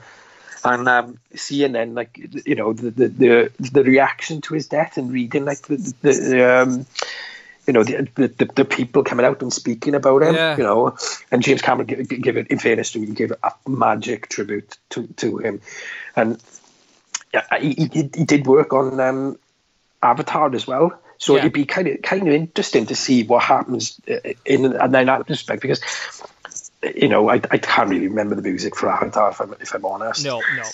I know I remember that what's her face sang a, a song from it, didn't she? Um, Leona Lewis over the, end titles. The fact that So- you said right, you we- we're discussing aliens, and you've brought Leona. Right, right, that's it. We're not talking about Avatar anymore. the bile is like up in my throat already. You you will bring it up again. I'm guaranteed. Oh, guaranteed. I will be able to guaranteed. But yeah, and yeah, so I I don't know what you know they'll be, they they'll probably end up going for Hans Zimmer because he seems de rigueur at the moment, doesn't he? Yeah, yeah, yeah. The, or, the, or the default, shall we say? Because I think John Williams is slowing down a little bit now, isn't he? You know, yeah, he's, he is getting on it. He is getting up. he is getting on. He is getting on. And Now- his cameo, his cameo was a personal highlight of Rise of Skywalker. Mm. What a shame! Anyway, a, so now for me, I think everybody has got their own personal highlights for this film. What are your personal highlights for this? Um, I think the aforementioned um, aliens in the attic Yeah, um, is is one. Um, as I said, the bishop knife trick revealing him as um, as as is as an android. yeah, Um, Let's rock yeah. is another one. You know, the crashing of the dropship, which is Oh, even it's now just amazing. even now, right? Even though it's a matte and model painting, who it's it's that's that's better than films out there still being released. Yeah. Oh, it's, And you know, and, and like you say, the matte work and the backdrop, you know, the, the, projected screen and well, whatnot. it's, is, it, you know, if you think about the the VHS trailer yeah, for this, And, uh, they you, you see part of that. It's just so good. It's so cinematic. it's right. It's it's it's, it's, brilliant. Um, and I, I tell you another one I love, but it makes me so uncomfortable. It's Bishop when he's put in the tunnel. Yeah, you know that- and he's wriggling. He's just like, and, and it's, it's like oh my god you know at that uh, bishop's false ending shall we say you know and he got the you say, point. the, the, the, the, the classic get away from me you bitch you know Yeah. and the face off you know and it's i tell you what i love about that part just before that part is when Ripley nods her head slightly when she's got the pulse gun and the Yeah. flamethrower. Yeah. It's just as that little that little look in it, and and and it, it's just and then she just unleashes, and it's just that's class, man. It's fucking brilliant, man. There's there's so many, and the thing is. this this scene after scene uh, when, when Newt is captured, the, the, Yeah. the alien coming from Oh, just- the water, It's yeah, fucking magic, man, yeah, magic. yeah, yeah. And I mean, one of my favourite lines in the whole thing is where because you get Gorman for all his uselessness, and Vasquez at the end. Yeah, And she Yeah. sort of, you know, and even the, you know, they're all coming, you know, they're all, you know, they know that they're finished, but they're going to hang on to get make sure that everybody gets away. And they're in the tunnel, Yeah. and he's got that grenade in in his hand, yeah. and she turns out and says, "You were always You're an, always arse- an arsehole." It's class. And I mean, and it's like you could you could go to um, Hudson's death from below. You know, it's Yeah. like fuck you, man. You know, and I mean, I mean it's it's just the, the, the some some of the whole. It's like I've said this repeated. I said it in Terminator Two. James Cameron flexing his action muscles. There's, who else can do it? No, I don't think there. Is, uh, honestly, there is nobody who is, uh, uh, who's I know- better out there than doing this type of film. I know you could turn out. You could probably say George Miller, right? When he when he's doing Fury Road, right? Yeah, because like Fury Road, and we still haven't done a podcast about that. I don't, I don't we'll get know, right? there. We will get there. I I mean, Fury Road is from filmmaking, pure filmmaking terms, is absolutely astonishing. Yeah. And when you've got George Miller doing that, I mean, perhaps we do we class in a, a mutual friend as, as as a you know a truly brilliant action director. Yeah, I think so. You I know, think so. But you know, I, those- but it's a different type of action. They're, they're, I think they're, they are very very much, and I think there is a specific feel to James Cameron's. Yeah, absolutely. And, There is a you know, specific feel to it. yeah, and you know, there aren't directors like that. No. A lot of these days. I mean, you know, you could point at say the Russo brothers for what they that they did in those those Avengers films was absolutely remarkable. Ultimately, right? Yeah, yeah, And you know, but the thing is, you look at an Endgame and you look at Infinity War. The thing is, if you have a look at Winter Soldier, because that's where they came into that canon. Winter right? Soldier is a great film. It's a great film. Winter Soldier is is a, is a 1970s conspiracy theory film, yeah, yeah, right? That's what it's shot like, but it has truly brilliant action sequences in it, yeah, yeah. and but you know, are, were they, were they are they a James Cameron action sequence like you know, um, like a truck chasing a motorcycle? No. Are we talking And, and like you you know? think about this, right? You think about there is a simplicity to the action. You just said it. Yeah. Tr- and, and I know it sounds bizarre. A truck chasing a motorcycle. yeah, Somebody firing, um, sh- firing a massive machine. You know, the, the the machine gun all over the place. But actually, you're not seeing an awful lot. And that No. moment that that he's No. been able to create such, and it's character driven because you feel for you know for Hudson at that moment in time because he's you know he, he's given everything that he's got, and then he gets dragged from, Yeah, be- from underneath, and then there's Absolutely. that, there's that sort of connection with the character, you know, and Absolutely. even down to the after that crash, you get the famous line, "Game over, man." Game Yeah. over." That's improvised. yeah. That's an And- improvised line. And, and, and including right in those sequences, like the the, the, the music, and we've said this, uh, God knows how many times about propulsion in the film, isn't it? Yeah. But the thing is, there's like there's like that military drum going through the score Yeah. of uh, of aliens, and you know it emphasizes, especially when Ripley's in the lift going down. Yeah. To rescue Newt, right? And it's that that that that that very don't want to say tin drum, but that very, you know, military. It is Yeah. a military drum. You can tell it's a military drum. And And- even the the the, the whole the, you know the, the, like the, the the brass section of the orchestra playing where the where she's driving that armor car the do, do, do, do, Mm. Yeah, yeah, yeah, it's- yeah, yeah. it's driving it drives the action yeah. it drives the film And on. then, yeah, and going back to Terminator 2, with the sequence when the, truck crashes through the barrier, doesn't it? And Yeah. into the into the um, alleyway. And he, he cuts the music to, to allow the sound of the truck roaring and Yeah. crashing coming through. And, you know, even True Lies, right? Um, True, True Lies with like the um, the escape from the camp, right? Yeah. The setup and all that, you know, it's very much tongue in cheek, but yet it's thrilling and it's exciting. Even when he chucks the comedy bit with the Uzi falling down the steps, yeah you know, yeah. right? And things like that. That is the James Cameron that I'm begging to see again, because yes, there is there is gun, gunography in Avatar. You know, with a big, you know, it, yeah, it is, yeah, isn't it's, it? it's this it's there it's there It is, and you know, I, I, we want to see James Cameron flexing the action muscle. Really, really, really need to see it, and you know, we're not going to get a new Terminator film directed by him. We're not going to get True Lies two. It's not going to happen, and it's a crying shame because. I think now who of the great directors, right? And I mean this now, like in the in the in the, purest cinematic sense, the best directors. Some of the best directors never did action films. They may No, have done an, a- no. an action sequence, but action film. I mean, you know, there's not that many directors really who, who, who sort of. Well, all right, then if think about Martin Scorsese yeah, right. The- uh, Martin Scorsese has made unquestionably some of the greatest cinema, right? yeah But the thing is, is it an action sequence that stands out for you? Because it's it's it's more of a drama sequence, I think, of of, of his that of his films. in There's- i in an explosion of violence at the end. I mean, if you look, if we look at the ending of, for example, The Irishman, mm.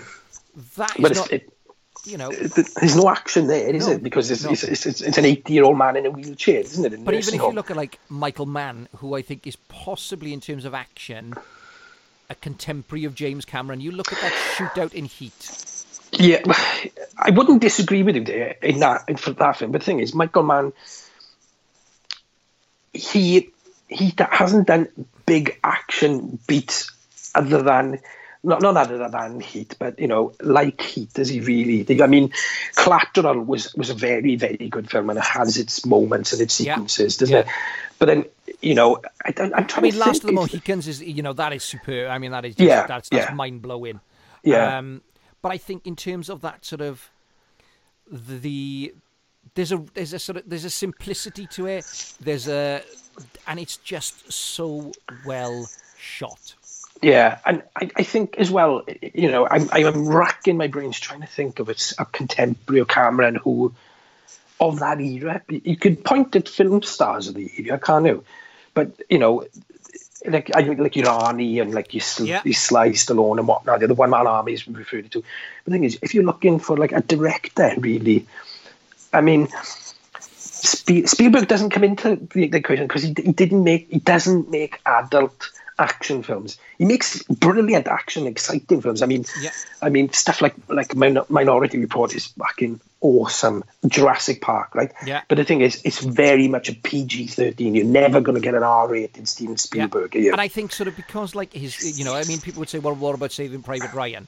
But it's grounded in reality.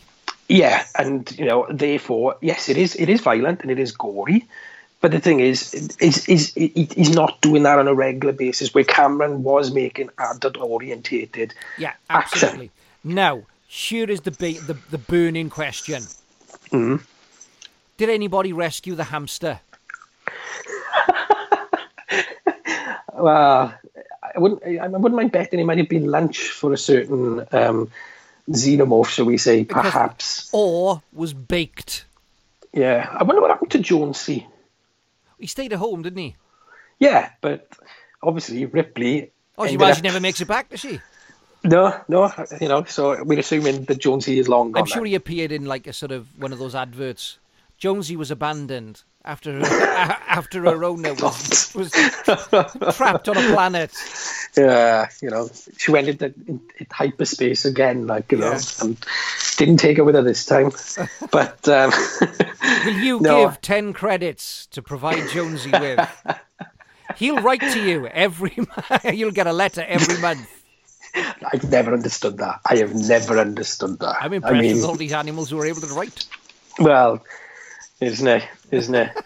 but um, no, I, I, I, I, I sorely miss a good James Cameron action sequence, and I, I think it, it, it would. It, going back to Fury Road, it's a reminder of what sensational action Absolutely. sequences, adult action sequences, and I mean, there aren't directors out there like it. I mean, No. You know, I know I gave examples of say the Russo brothers, perhaps, but the Russo brothers are, are doubling down on what they're making in the future now. They're not going back to making the biggest film of all time No. again. That's not going to happen. You know, at least we forget the Russo brothers. They they they they, they, they stand in comedy TV Yeah? in yeah. Arrested Development, for God's Yeah. sake, right? You know, it's by by proxy that he came involved into the Marvel universe because Marvel were prepared to go, right. I want different directors for these different things. Absolutely. Absolutely. Absolutely. Now, we have gone all round the houses on this. Mm-hmm.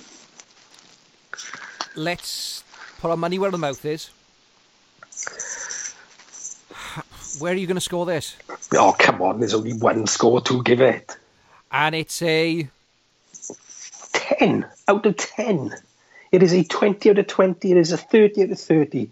It is a forty out of forty. It is one hundred percent.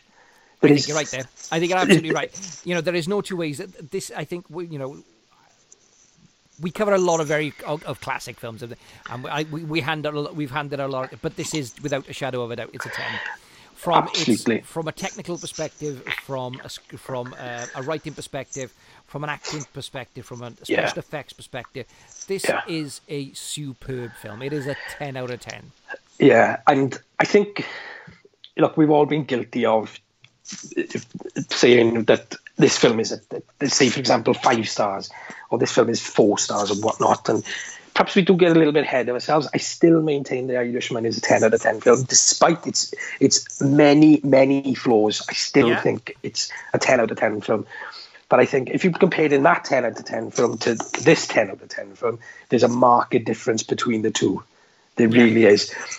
However, Aliens is unquestionably one of the greatest films of all time. Absolutely. It genuinely is. It's it's flawless.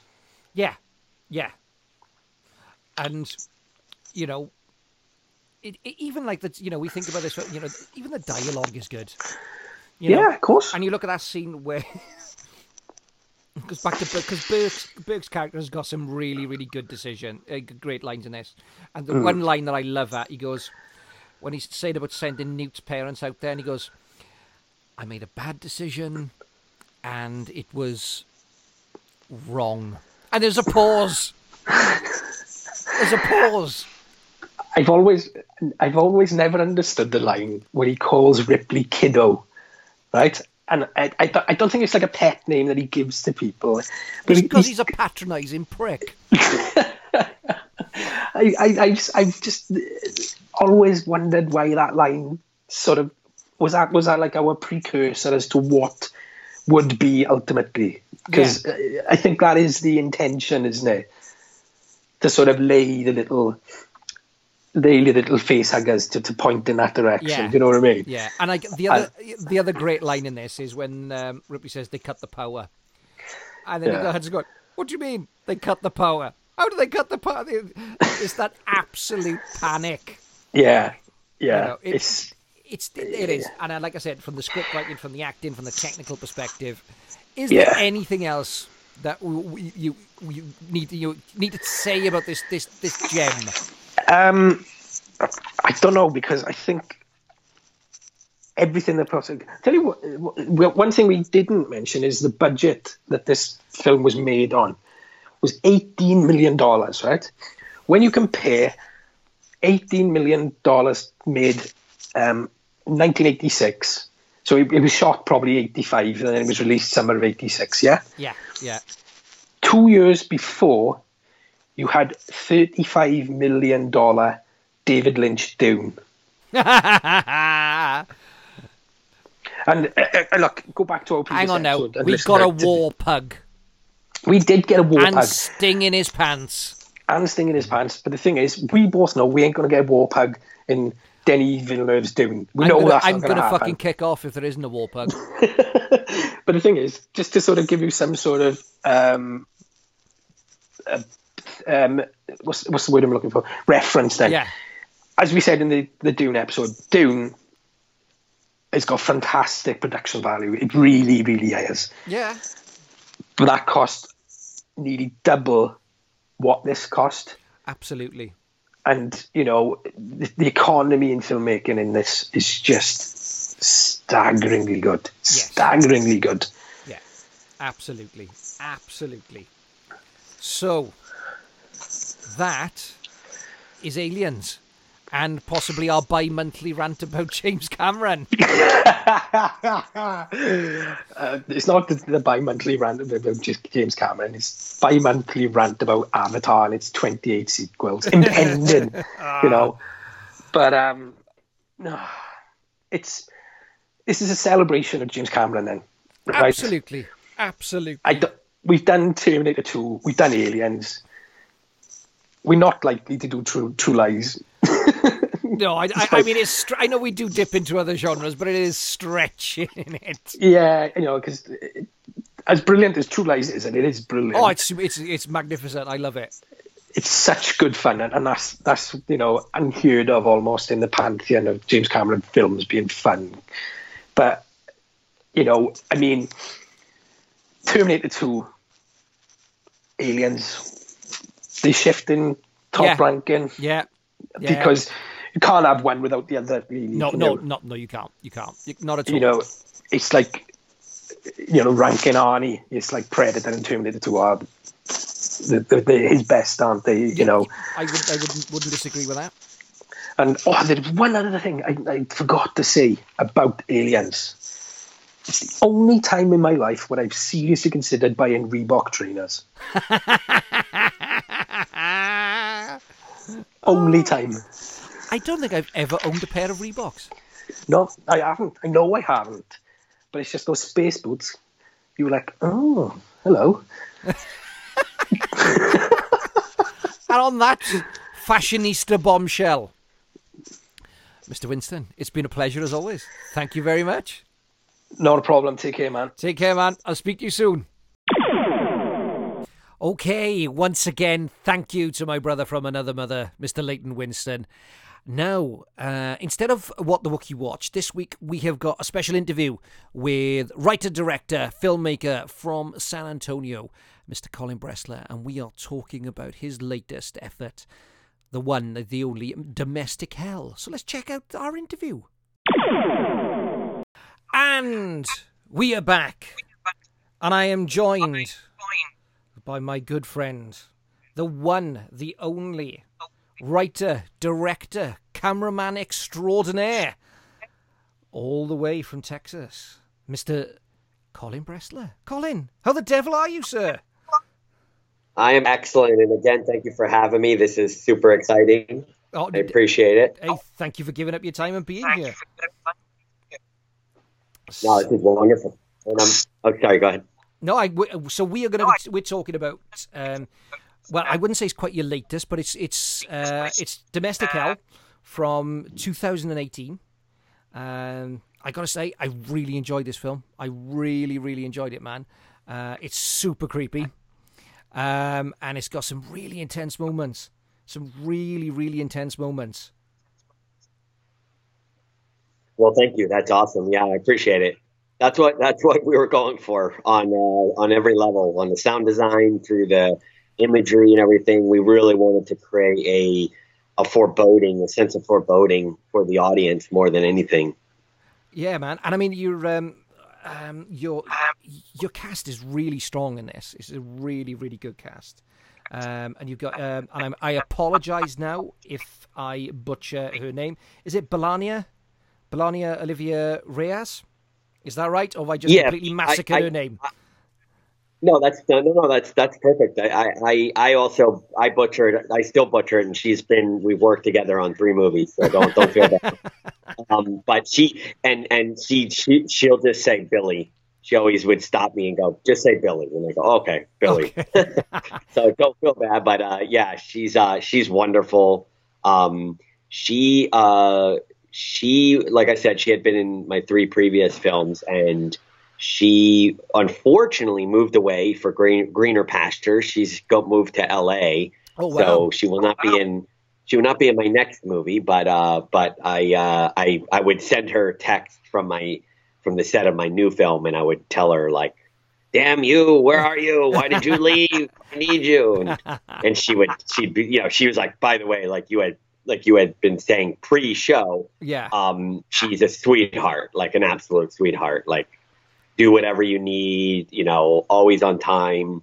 Would Yeah. even tell me like, hey, if you need if you need help with scheduling or whatever on the side, like, I'll help you. I mean, just absolutely gold. Yeah, yeah, and and that's you know when you work in um, with lower budget movies, um, or in my case zero budgets, um, that's where you need and that's where you want, isn't it? From uh, from and I, not just from your cast, but from everybody around you, really, isn't it? You need that sort of it's a te- it is it's, it's a genuine team effort and everybody pulling together, um, and I think that's what makes these these movies very very special um, for everyone, really. Yeah, I agree. And not only that, I, I something I've kind of I, I I'd be curious of your perspective, but for me, like something I've kind of realized is um there's a certain level I, I can't I don't know if the Tarantinos of the world and the Scorseses of the world ever deal with this, and they, they probably do. I don't know, but I know that in the level of which you and I are are living in filmmaking wise, um, there's I, I realized like like something that I don't do that great a job in, but I realize I have to now is getting the buy-in from everybody involved. Yeah, yeah, people- yeah. They, they like it's almost like I've kind of I'm like oh wow I think I'm kind of like a used car salesman. I, I've got to like figure out a way to sell this. Hey, I can't pay you much. It's going to be long hours.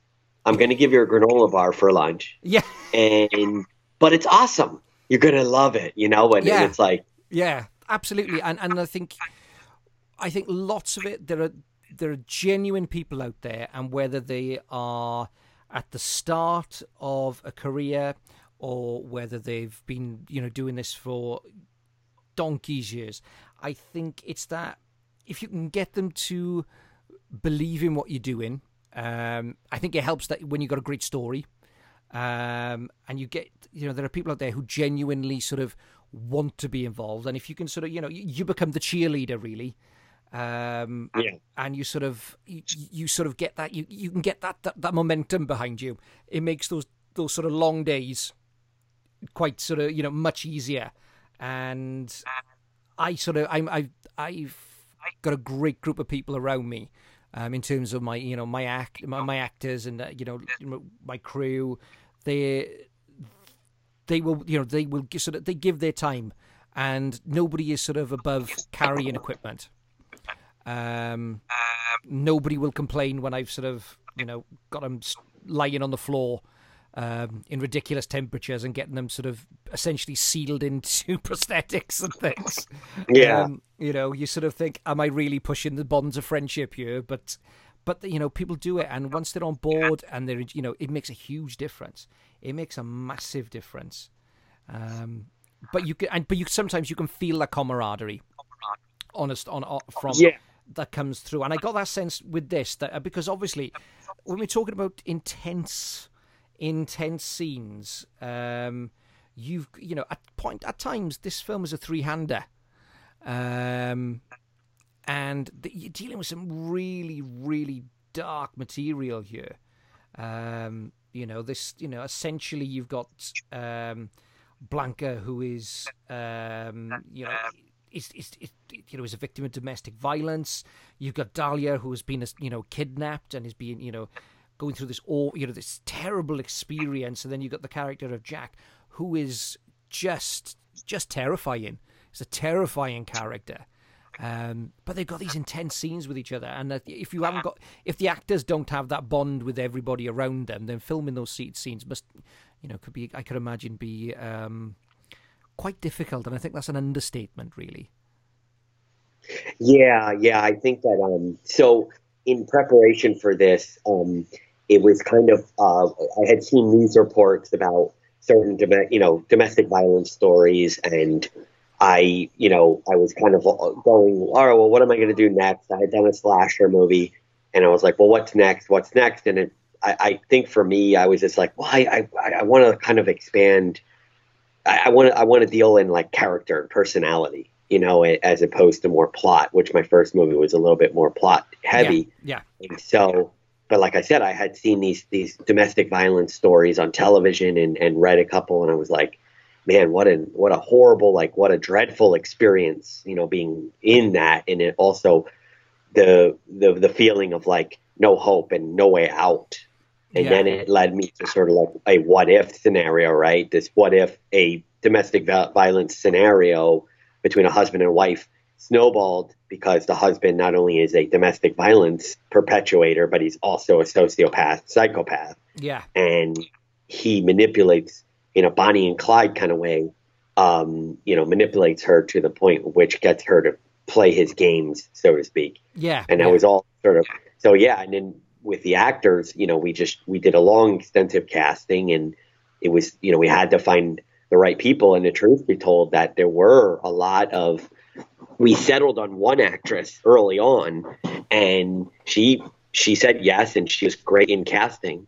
But then she wrote me about a week later and said, you know, I'm no, I can't do it. Been, I read, you know, some of the, I, I would send them like scenes, not the whole script. And she was like, I just, I can't do it. Like, this is too intense, too, it's just too difficult for me. I can't do it. Yeah. And I respected that. Like, yeah, I, I respect that. And so there was a, a a level of bravery that Scotty Walker, Sweet Van Loan, and and Angelitas Aron Sorensen, the three main characters, those actors, like there's a like a level of intensity that they had to commit to was so brave on all three parts, to be honest. Because for Scotty, even though he's playing this dominant, dangerous bad guy, right? Um, he isn't. He's a really sweet guy, and not only that, it's just to ha- he had to live in that guy's skin, and and he really did. I mean, on set, I mean, I know it's a classic story, but I mean, you know, he'd be kind of quiet and withdrawn, and people know him to be this jovial, fun guy, and he was very intense when he showed up to set, Mm. and and he would, and he, you know, I, I knew it, so I had to protect him as an actor on that, and I had to yeah, yeah. give him space and tell people like, hey, you know, stop joking around him or whatever the scenarios were, and so yeah, I the the, the acting like what they had to do, not just physically, but kind of dig deep into an emotional place because this is real, like this really happened, and people really experience these things. Mm. Um, you know, I just remember being like, I felt bad actually. I, don't- I, I was like, there were times I was like, I, I, I feel bad doing this to them. Yeah, even though I know that they're, this is what they love to do. They're actors. I was like, I felt bad, you know? yeah, well, you do, don't you? You sort of, excuse me, you sort of, you have these moments, don't you, where you just think, um, I, you sort of putting people in, in, into situations that are not everyday, uh, potentially, you know, uh, traumatic experiences for people, and um, you know. There are scenes in this. Um, one of my favourite scenes, actually, is when you got uh, Scotty Walker's character Jack, and he's watching uh, the two guys having the conversation. Um, when he's like at a restaurant, like uh, when he's outside, and he's mimicking them. Um, Yeah. That's such a it's it's such an intense scene, um, and such a creepy, creepy, creepy moment. You know, this sort of this almost like chameleon esque uh, person trying to sort of almost in sort of um, figure out how he can sort of mimic people to in order to manipulate them better. Um, it's it, it, it's it's great. It is a great, great, great scene, and sort of um, to be you know, Sweet Van Low really goes through the ringer in this.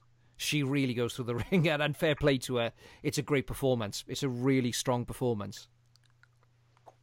Yeah, I, the, the to speak on the um the scene you were the before you talked about Sweet is that the scene with Jack in the cafe, like so. The funny thing about that was uh, uh, Scotty Walker and myself would meet at a local Starbucks. Yeah. Um, almost like once a week leading up to this. And like I said, he he was a he was a big collaborator into the store the script, and I would send him scenes or whatever. And um, one day we're we're we're talking, and we're talking about the research e- uh, both of us had done about sociopathic behavior and personality and and that kind of stuff. And and and we were both talking about how you know the research we had done was that a lot of these people sort of they have to mimic because they can't they can't be it right they don't know how to be in in essence human Yeah, in a yeah. certain way right?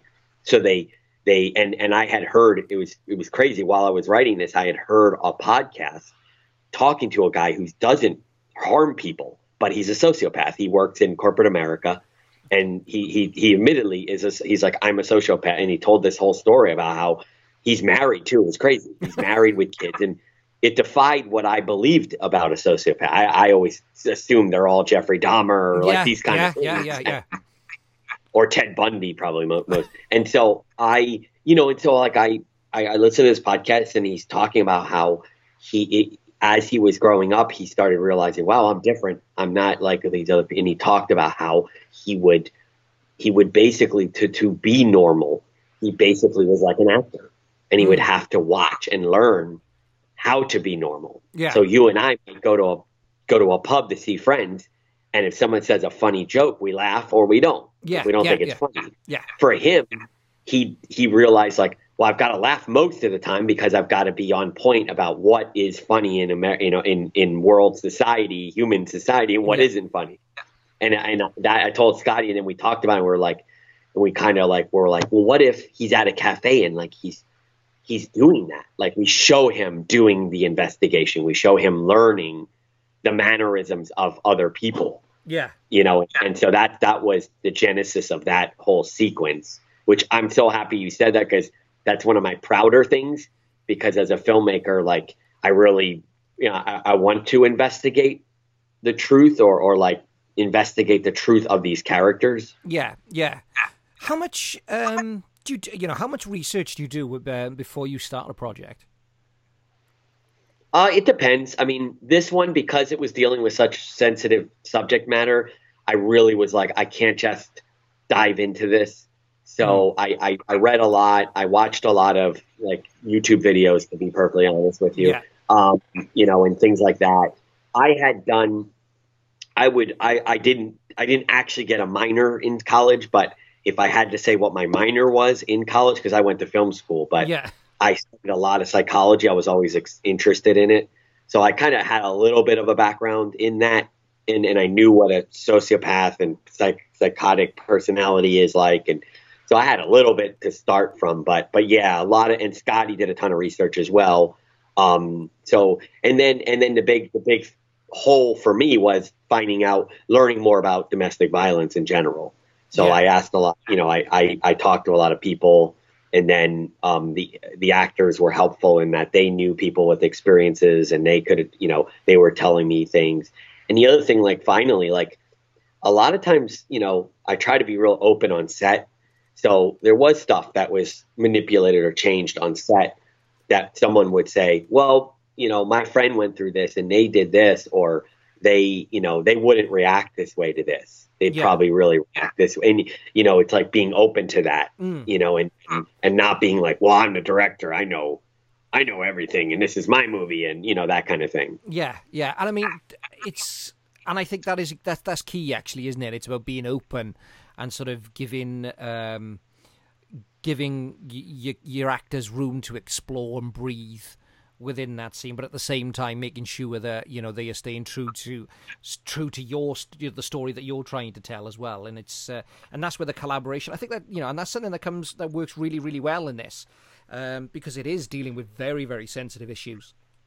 Um, but it's um, I can. How long did it take you um, in total? How many how many days did you have filming on this? so because everybody has jobs and everybody's kind of like picking and choosing um we shot everything in the house in the movie the main house jack's house we'll Yeah. call it Yeah. um everything in that was over a five day period i rented an airbnb Right. in the middle of nowhere. So that was that was five days. Um, all the other ancillary scenes that ma- mainly uh, Billy uh, Billy Reyes's scenes as Olivia. Yeah. All yeah. all of her stuff were location except for one thing. She come you know so. Uh, basically, um, it took about I would say eleven days of shooting Oh wow. Oh wow. You know, and, and keeping in mind some of those 11 days are like, or like Olivia visits a police officer at one point. That, that was the only thing we shot that day. And it was like a three hour day. Yeah, yeah, yeah. I'm with you. I'm with you. I'm with you. Now, in terms of the you know the the, the you talked you talked about your extensive uh, sort of you know uh, when you were going through casting. Um, was it how did you go about casting these roles? Because obviously, like you said, you you already alluded to it, but what was your actual process for that? Did you have any you know, your key individual? Did you write with people in mind, or were you completely open to whoever came in? And was it like, uh, did you sort of workshop your actors? What did you do about that? So, uh, the character of Jack, played by Scotty Walker, um, he had been in my last movie. Yeah, and I kind of wrote it with him in mind because he's he's a very talented actor, and I I knew when I had started down the path of writing this film, I was like, oh, you know what? I think Scotty is is I think Scotty can pull this off, you know, and and then I kind of told him, and you know, and he was so he was kind of I never real I never casted for Jack, so he was always sort of like on board to do Jack, and then as far as uh, like I said, Billy uh, Reyes, she was um, in my last movie as well, Mm. and I always wanted to work with her again. So, and I just I always kind of saw her as Olivia. Mm. Um, the but the other two main characters were extensive casting. So we just over a court. I, I where I live, there's a big um, uh, clubhouse area right. that it's open to me because I live here. So Well. I would just call actors, and you know, I probably saw about fifteen actors total, Mm. uh, actresses total for the Julia and Dahlia roles Right. and um, you know, so I, I, you know, we went through a bunch of different castings, and I would, I had people there helping me, you know, kind of read for Jack because Scotty wasn't always around available to do it, so I'd have a guy show up to be Jack, and they would go back and forth. And as I told you earlier, there was a woman who I really liked as Julia. They went back and forth, and they did. It was an amazing scene that they did, and then she could. She decided a week later, like I, I just this isn't right. I'm. I don't. I don't feel comfortable playing this part. Yeah. And then luckily, uh, I got Angelita through um, a woman named June uh, Griffin Garcia, who does casting in San in sort of South Texas, Austin, San Antonio area, Right. and she's an amazing casting director. And um, she hooked me up with. She also, by the way, played um, Miss Conejo, who's the lady yeah, that yeah. shows the house. That's June Griffin Garcia. She's an actress as well. Yeah. She's amazing. Yeah, it's a great scene. Um, It's a great scene. yeah, so she she I asked her about would you want to audition for Julia, and she was super busy at the time. She was doing multiple projects, and she was like, "Well, I have a friend who might be great." I said, "Well, send me the headshot. Send me the headshot, Angelina's headshot, and everything." I said, "Yeah, I'd love to meet her." She came in and knocked it out of the park, Wow. and I was like, "Yeah, this is this is a done deal." And then uh, for Dahlia, same thing. I mean, we had met multiple. We probably saw more people for Dahlia than we did Julia, but Sweet came and just, I was just like, wow, she's so like so good, so good. Yeah. And uh, she was from Austin, so she had a bit of a commute and hike to do it. But Right. uh, but like she hit it out of the park. And it's so kind of like from there, it just kind of snowballed. I mean, but you know, the funny thing is, we on that film, I didn't have a lot of prep either. We Right. kind of these actors did not spend a lot of time together. I mean, Jack and uh, and uh, Angelita and Scotty spent, you know, because they were local to San Antonio, they spent time together. But Scotty, I mean, sorry, um, uh, Sweet uh, lived in Austin and she had a very busy schedule, so she didn't have a lot of time to be able to like work on stuff with the with the other actors. Scotty and Ju- and, uh, and Angelita actually went to dinner or lunch. I don't remember which, but they went out together. To I asked them. I said, "Was there any way that you guys would, without me, go hang out with each other?" And they did, and that was super helpful for them. So it, it, it's a more and even again, you know, for for Sweet to have to show up, get shackled, and then perform this role uh, with very little. I mean, I didn't even I hadn't worked with her that much, you know, Yeah. like so everything for her was totally fresh and attitude every day, happy, smiling, will, ready to go. You know, um, you know, no complaining. You know, I mean, even though the thing hurt her neck at times, and Yeah. um, there was a lot of uncomfortable, you know, elements to it. Just like no complaining, just work, work. I mean, everybody was like that. Everybody was like that. Yeah, and I mean, it's um, it, it is interesting, isn't it, when you are sort of you know putting your actors through it physically. Um, some some sort of uh, thrive in it and keep that smile and keep going. I think that there are some some who find it a little bit more um, difficult, but I do think that they you know them spending time together helps uh, you know a tremendous amount. Now, obviously, in terms of the technical aspect in this, in terms of your crew and those kind of things, um, you what's your how many people did you have helping you out in terms of lighting, sound, those kind of things? Um, very few. Um, but we had so um, uh, let me backtrack once. All right, so I had um, Eden Lopez, who had done Bloody Drama, my my previous movie, um, is is now he's he's actually now in film school, uh, finishing a film school. But before this, he wasn't even in film school at this time. He just really i- enjoyed film Yeah. and wanted to like makeup, doing makeup and stuff, particularly you know bloody makeup. Yeah. And so I he signed on like right away and you know came out, stayed in the house uh, that we shot in for the five days, worked really hard, did an amazing job, um, and then um, I had uh, Dave Mendez, uh, who is a local director in San Antonio. He's actually uh, done, I think at this point he's done three features. Uh, one of them which is on Um, I think it's already been released on Amazon. You should check it out. By the way, it's it's awesome. It's called uh, Lowriders uh, versus. I'm going to mess it up. Lowriders.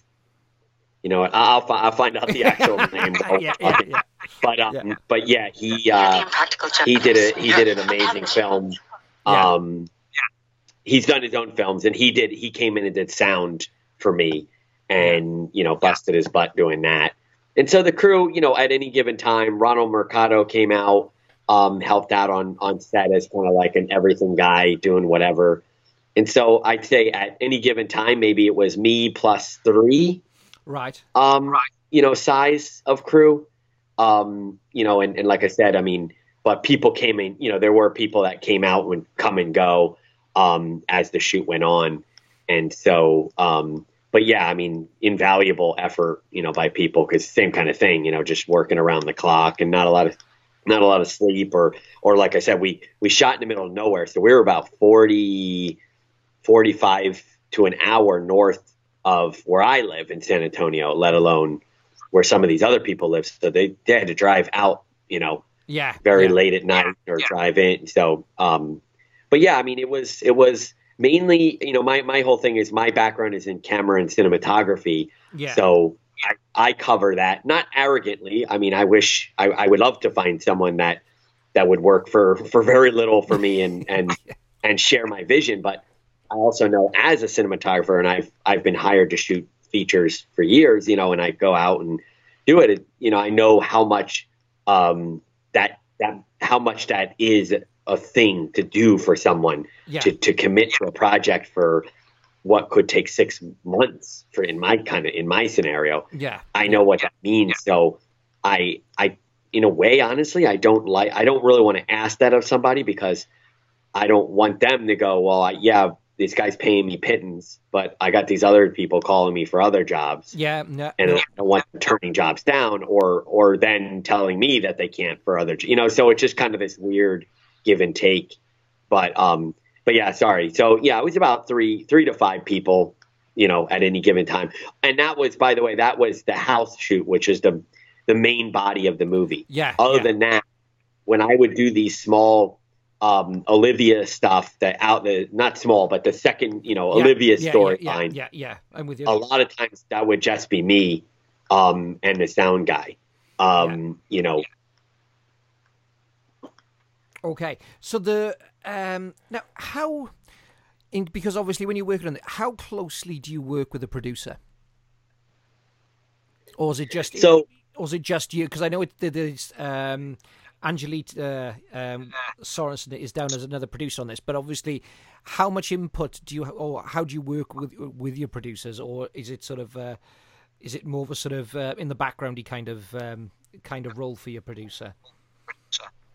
So yeah, I would say for so Angelita is incredible, and you know, same thing. You know, she has a she has a day job, Yeah, and so you know we're and so do I, right? So like, you know, we're what how it worked out on this is I'll give you an example of of how awesome she is and and how invaluable she is. So there's a scene in the movie that I mentioned earlier that uh, Olivia goes and talks to a police officer. yeah, So that that was a late entry to the script because I had realized I think this is something that I you know I just felt like it was an important thing and I think I was like, well, I, I can't really afford police, all this kind of stuff. And anyway, I eventually was like, I really need this. I got to shoot this. yeah. So I I literally I think it was like 30 something hours before.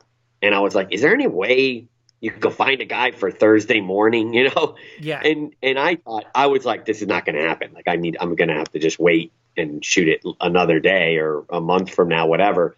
And she literally gets one police officer, he's signed on, and then he bails, and then she gets another guy to to to to come in. right. And so, and he comes in, and he's unbelievable yeah. you know, rock solid on on the mark, like worked on the lines. He even asked me for another take, like an actor, wow. like like hardcore actors do. Yeah, hey man, uh, you know, I need it. Can I do one more? You know, I'm like, okay. So that's just a little like microcosm of what she brought to the table. Oh, that's really you know, it just it was uh, it was constantly stuff like that. And my workflow is you know because I'm working you know micro micro micro budget, Yeah. and I'm kind of like picking up the pieces as I go along and just trying to fill in the blanks and just doing my best to sort of hold my head above water. But also, I I I like to do a lot of, um, you know, I like to do a lot of, I rewrite or Yeah. tweak as I go because the nature of the way I shoot, I might shoot something, let's say January 17th, you Yeah. know, seven pages, but then I won't, might not shoot again until January 31st. Right. So you. in that time period, I'm editing and I start to start go, wow, Joe's character, um, would it be so much better if Joe's character goes and, you know, throws a coffee in someone's face to strengthen that yeah. this show how vicious they are and all these kind of things. So it just it's like my process I could tell for a lot of people it's very frustrating Yeah. because they're I'm constantly changing and tweaking and adding and so for Angelita she's got to kind of or as the producer she's has to deal with this sort of ebbing and flowing and it's been frustrating for her I could tell and I know that it's there's times she's like oh my god like please like lock something in or make up your mind or like figure it out you know and and I'm kind of like oh no I have another idea for another you know another scene or like oh I was can we get a a, a racquetball course or whatever yeah. Right. So you know, just constantly like fighting that. yeah. Do you, do you storyboard? No, I can't draw. I wish I, I would if I could draw. Yeah. Um, So, um, in terms of sort of your pre-production stuff, is that is that solely around based around just of your casting and your writing and getting sort of the right people in the right places? Then, um, in pre-production, yeah, yeah, yeah. So pre-production, yeah. I mean, I it, a lot. I, I believe preparation is huge. Um, it's not always visible to us, but I try to I try to do a lot of homework before so that one I know the kind of sh- really honestly like I just I just want to know what shots I got to get. So I shot list. I don't storyboard, but I shot list quite substantially. Yeah. Um, and I do I do a script breakdown. It's my own like version of it, but so I'll do a script breakdown and I'll send Angelita like, here's the stuff I need and and and other people too. And I'll be like, do you have this? You know, because I Yeah. might I need a shovel. Does anyone have a shovel? You know, or a pickaxe? Does anyone have a pickaxe? So you're just constantly, you know, trying to, as you and I've talked about, like try, you know, on the level of filmmaker we're doing, yeah, we're constantly trying to. um It's like you have to resource. It's just like, well, what resources do I have, and how do I find things for either free or a very limited number? the magic money? word, the magic word, free. I know. Now, in terms of your own sort of, um, in terms of in general now, what are the sort of your filmmaking inspiration? Uh, You know, where do you get your inspiration from? Well, it's, it's funny. I mean, I obviously for movies. I mean, I'm a huge Kubrick fan. Um, you know, I love. Um, I mean, trying to think. I mean, I, I recently my big thing is like I love watching all the extensive YouTube stuff that people are doing about yeah, there's some great screenwriting. stuff. There's some great stuff coming out there. It's amazing. Like I, I, I tell people that I'm 44 years old. I went to film school in ni- from 94 to 98. Yeah, I tell people that I think I'm in my second film school yeah, because I'm kind of in this new world of like rejuvenating and sort of watching and reading and looking at everything I can to sort of learn, just learn. I mean, I don't know, you know, I mean, I've, I watched, like I said, I watch YouTube videos on the big thing for me is, is I want to, I want to enhance editing and screenwriting. Yeah, you know it's like obviously directing but um it's harder to find good things on that because directing is such a visceral on the in the moment thing. So outside of watching like a a video of behind the scenes where you can actually watch a great master like a Christopher Nolan or someone talking to the actors you know a lot of uh, a lot of the great stuff is where they're really showing you kind of like where the director meets the cinematographer, the production designer, wardrobe, and the editor. Yeah. And so yeah. I, I, I'm like, well, you know, I, I, I, I know my limitations as a screenwriter are vast. Right. And so I have to do a lot of homework. You know, it's like a lot. I've got to learn a lot about, you know, how to become a better screenwriter. You know, and and and and and editor too, because they're kind of a similar thing in a way, right? Yeah. Oh, like absolutely. Absolutely. you know, and so that's kind of the, the big thing. But yeah, I get a lot of inspiration from watching these things because they'll break down a movie I love or break down a screenplay I love, and and I'll be like, oh wow, that's really a good point, or really structure, you know, and learning structure and all that kind of stuff. Yeah, and I mean that's something I'm sort of, I'm really really conscious of is is structure. I know some people sort of, uh, there are some people who say don't be too obsessed with it, but I think you know structure is key, isn't it? Really, um, and gives you the order, gives you your, the spine to work around. Um, and I'm, I, I'm that, that's something I have to remember is you know that whenever I'm working on something, is about structure, and sort of being able to sort of you know you've got to do A, B, and C before you can set up the big payoff in D. You know, it's that kind of um, it's that kind of thing. Um, the one of the things that really really s- struck me about Domestica is the soundscape in it. Um, where did where where did that come from? So I, um, every film I've done, I've worked with a guy named Colin Chinchar out of, he lives in Oregon now. Right. Um, we've known each other for ages. He was a, uh, uh, for a while, he was a location sound man, right. uh, mixer. Right. And then as time went on, he fell in love with like post, and now he strictly does post. Um, he does music too, which is amazing. But yeah, so I, uh, we just kind of him and I like we just kind of bandy back and forth. We're friends, so we talk throughout the process. Yeah. But I'll just call him, and he and, and so how it, we generally work is I'll just call him and I'll I'll tell him like certain things that I'm thinking. Mm. And for this one, I my my main thing I was like I don't really think it. I don't want to have like a score per se. I was like, I wanted to have a, like you had put it, actually. Thank you for that. It was a sound, soundscape, you know, very much. I was like, I think this film, you know, everything you do has a little different feel. So you're like, oh, this movie kind of calls for a techno soundtrack. Yeah, yeah, yeah. Or this movie, this movie calls for a more uh, uh, classic cinema kind of, you know, classical music style soundtrack. And yeah. so when we did this one, I was like, I was like, no, I think it's, it's got to be something. I wanted na- noises and clinks and sounds to sort of help create that tension. And the funny thing is, the reviews and the conversations I've had have been all over the place. Literally, people have been like, "I hated it to sound."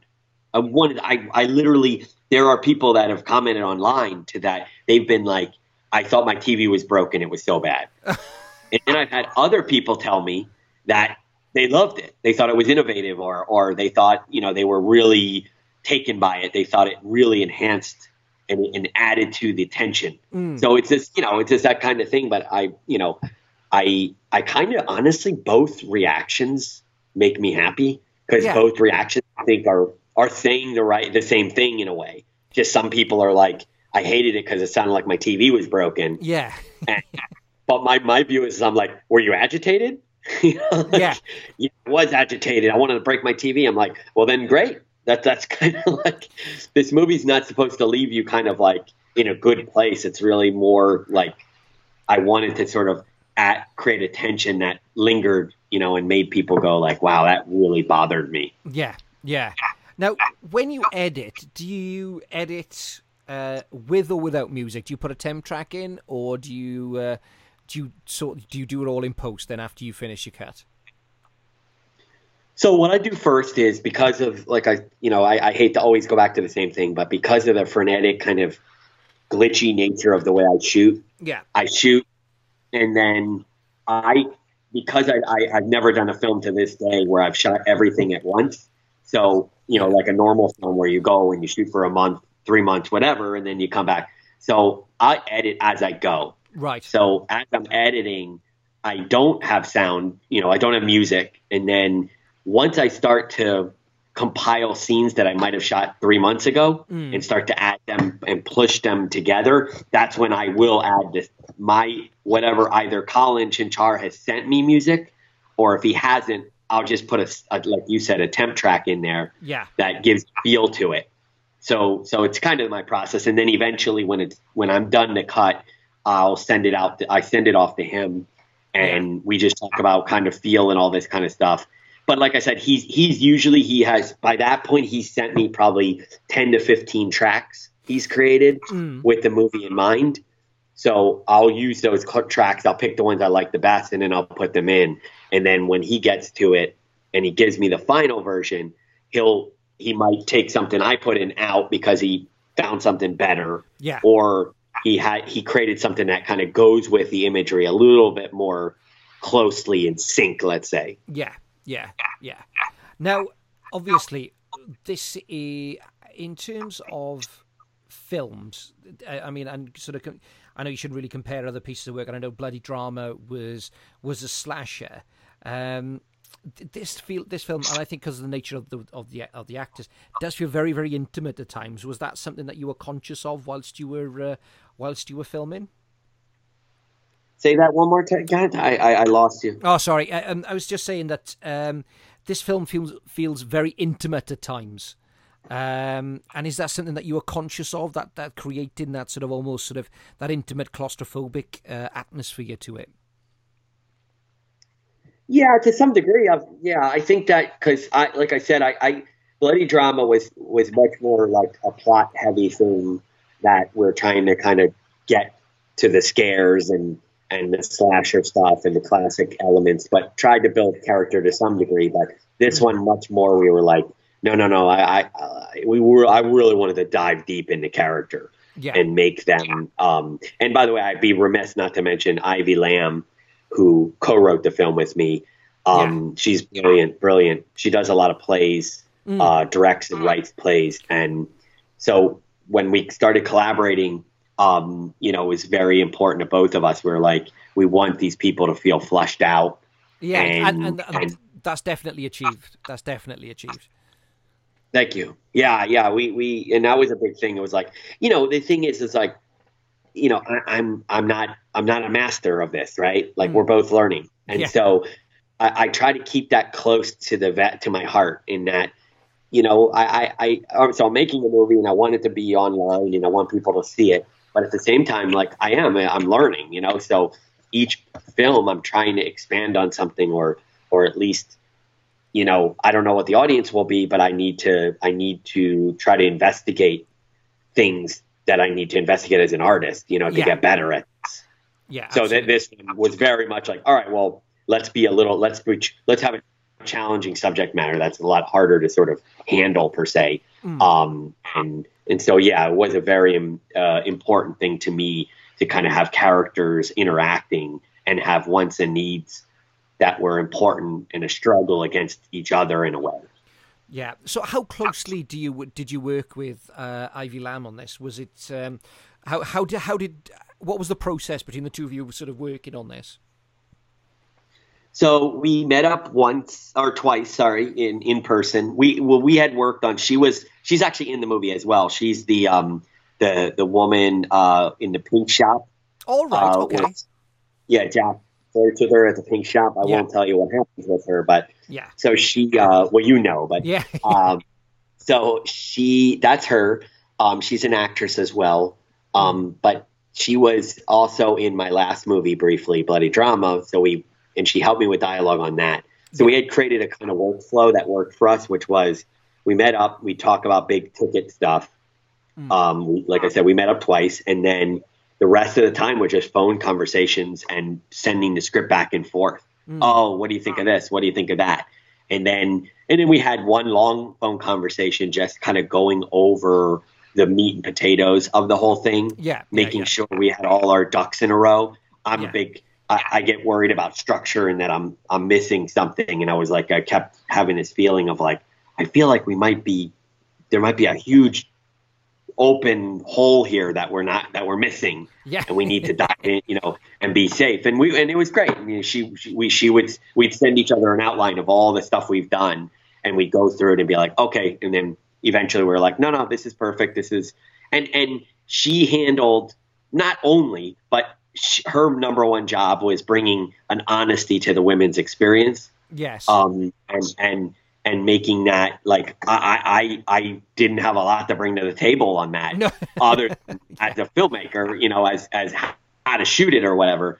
But the writing of that, I give her sole responsibility. I mean, you know, it was brilliant, and so and then I was kind of more focused on Jack and and Olivia and, and hmm. fleshing out that whole thing. And so we would just go back and forth, and she'd send me stuff, and I would go, "Oh, I think this dialogue's a little long," or maybe Yeah. they should talk about this, and and so it was a wonderful collaboration. Oh well, that's you know, and that's that. That, is good. I mean, I've um, you know, I I write solo at the moment, um, and sometimes I think you you can sort of. I always worry that you sort of you, you become a bit self indulgent. How many passes of the script did you do? Well, I, I would, hmm, um, I would say probably around over ten. Yeah, I would, I would say. Um, it's tricky to, to answer exactly only because it, we didn't. We were just kind of going back and forth and, and sending stuff. Now, the initial draft, Ivy wrote the initial draft well, Right. Okay, off of our conversation. So it'd be like, okay, this is what I think. I, I originally, I was my idea, right? So I went to her and said, oh, this is my what if scenario. This is the kind of story I want to tell. Yeah. And then she was like, oh, that's awesome. And then she would bring all her stuff to it. Mm. So she would do a draft. And then after that first draft, it was just back and forth, back and forth, back and forth, back and forth, Mm. all the way till um, there's a scene in the movie where, and this is so, so my mo now that now that I've done another movie after it in bloody drama, Yeah. is actually sleepover too. It's happened every movie, which is as it went along, I kind of like I was like, man, you know what? Olivia and Jack need to meet, which Yeah. wasn't in the original draft. yeah, And so I, I, I was like, and Ivy was like, real. She was like, yeah. She goes, I, that's a great idea. And she, and, and I said, look, I'm going to just scrap it out, the scene, and I'll Mm. Yeah. send it to you.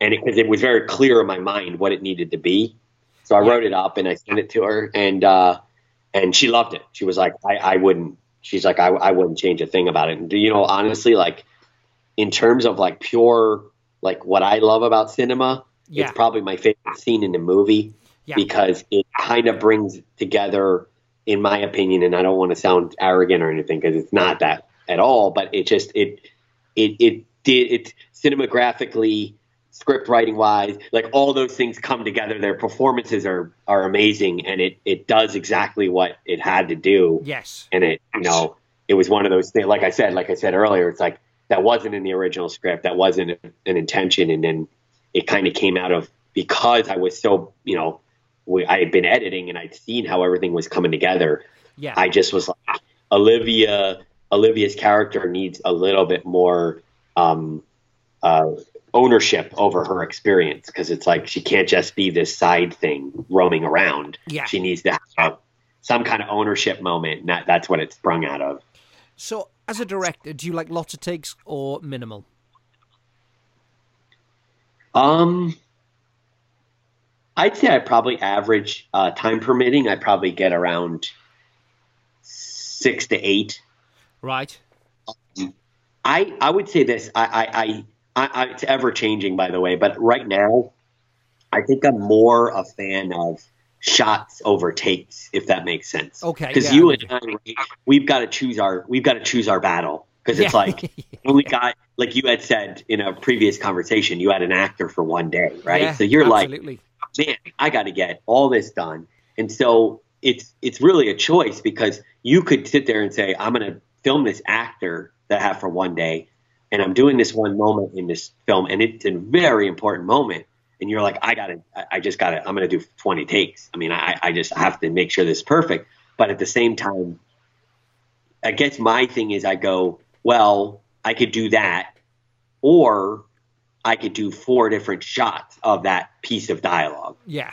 Yeah. And and I, I for me, I think just my uh, in my little world, I feel like if I can shot select and create cool, interesting imagery around that dialogue and pop around in it, right? So let's say it's a the dialogue lasts 37 seconds. Yeah. I could have three shots Right. that okay. cover that 37 seconds that might actually kind of add a, a, a, visual stimulation to it to add to what they're saying. What they're saying. Okay, Uh, yeah, I'm with you. I'm with you now on that. I mean, it's that it's the classic example, isn't it? That sort of filmmakers, are, it's sort of Gone with the Wind in the morning, and then Dukes of Hazzard in the afternoon, isn't it? Where the time is the time is running out. Um, Yep. Yeah. Yes. Now, honestly, we've we've spoken now for well over an hour, and we've sort of, you know, I, I you know, honestly, I, I can't recommend this enough, and I, I would recommend everybody go back and check out your your previous stuff. What's next on the slate for you, my friend? Well, first, thank you so much for supporting us all this time and for having us today. Hey, no worries. Um, so so grateful um, to have a platform to talk about it, and, and hopefully people will go check it out. Um, you know, next up is so uh, Domestic Hell. Thank thank God and whatever uh, is um, it won a couple film festivals here in South Texas, and and um, am trying to use it as a springboard. But basically, uh, I I've written and am filming a movie called well, wrapping up a movie called uh, Remy's Demons um, which is a story, uh, a coming of age love, uh, a coming of age horror love story about uh, demonic possession and nice. crazy moms and all the fun stuff that comes into horror films. Um, it's also kind of like a little bit of a going back to the my you know uh, my roots of horror. So I just I kind of wanted to I don't know the character came in came to me and I was like oh that'd be a fun thing to do a movie about. Yeah. So that's that's that's the next on the slate, and that'll be hopefully available in uh, May June you know this summer. So it'll be summer 2020, and uh, and that's it. I mean I think you know I don't know I don't see any anytime I'm stopping anytime soon. So I'm gonna keep wonderful. moving forward. And just to remind everybody, where can they find uh, Domestic Hell? Where's, where, where where can they actually sit down and watch this? Yeah, so it's Domestic Hell is watch is on Amazon Prime Video. Obviously, if you have a Prime membership, it's Yep. free. Um, it's also on Apple TV, uh, the the Mac Apple uh, streaming service. Yeah. Um, it's also uh, it's in a few a range of other places. Um, off the top of my head, I don't know them for you know, but the main ones are Apple TV and and uh, Amazon Prime Video, and it got uh, it's being distributed by Monarch Films. Sorry, my dogs. No, no problem. It's being distributed by Monarch Films uh, uh, LLC or whatever, but Monarch Films. So we're really lucky to have them take it on, and they, they've been pushing it into different arenas. Oh, so it's great. it's a pretty exciting process. Oh, that's fantastic. That's fantastic. Colin, I'm sure we will have you back on very, very soon. Thank you so much for coming on and uh, giving up some of your time today. Uh, it's always a pleasure. Always a pleasure. And I'm looking forward to uh, to Remy's Dreams already. Ladies and gentlemen, Mr. Colin Bressler, thank you very much for being on. Thank you.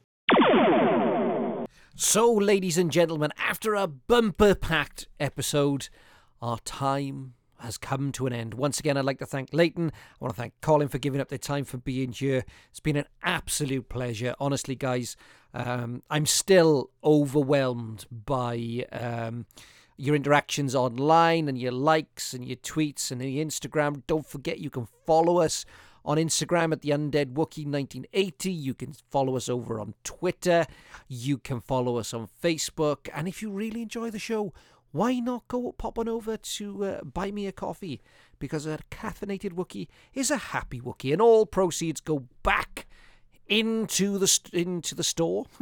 I don't know what I'm. I'm all over the place now. Uh, comes back straight into the show.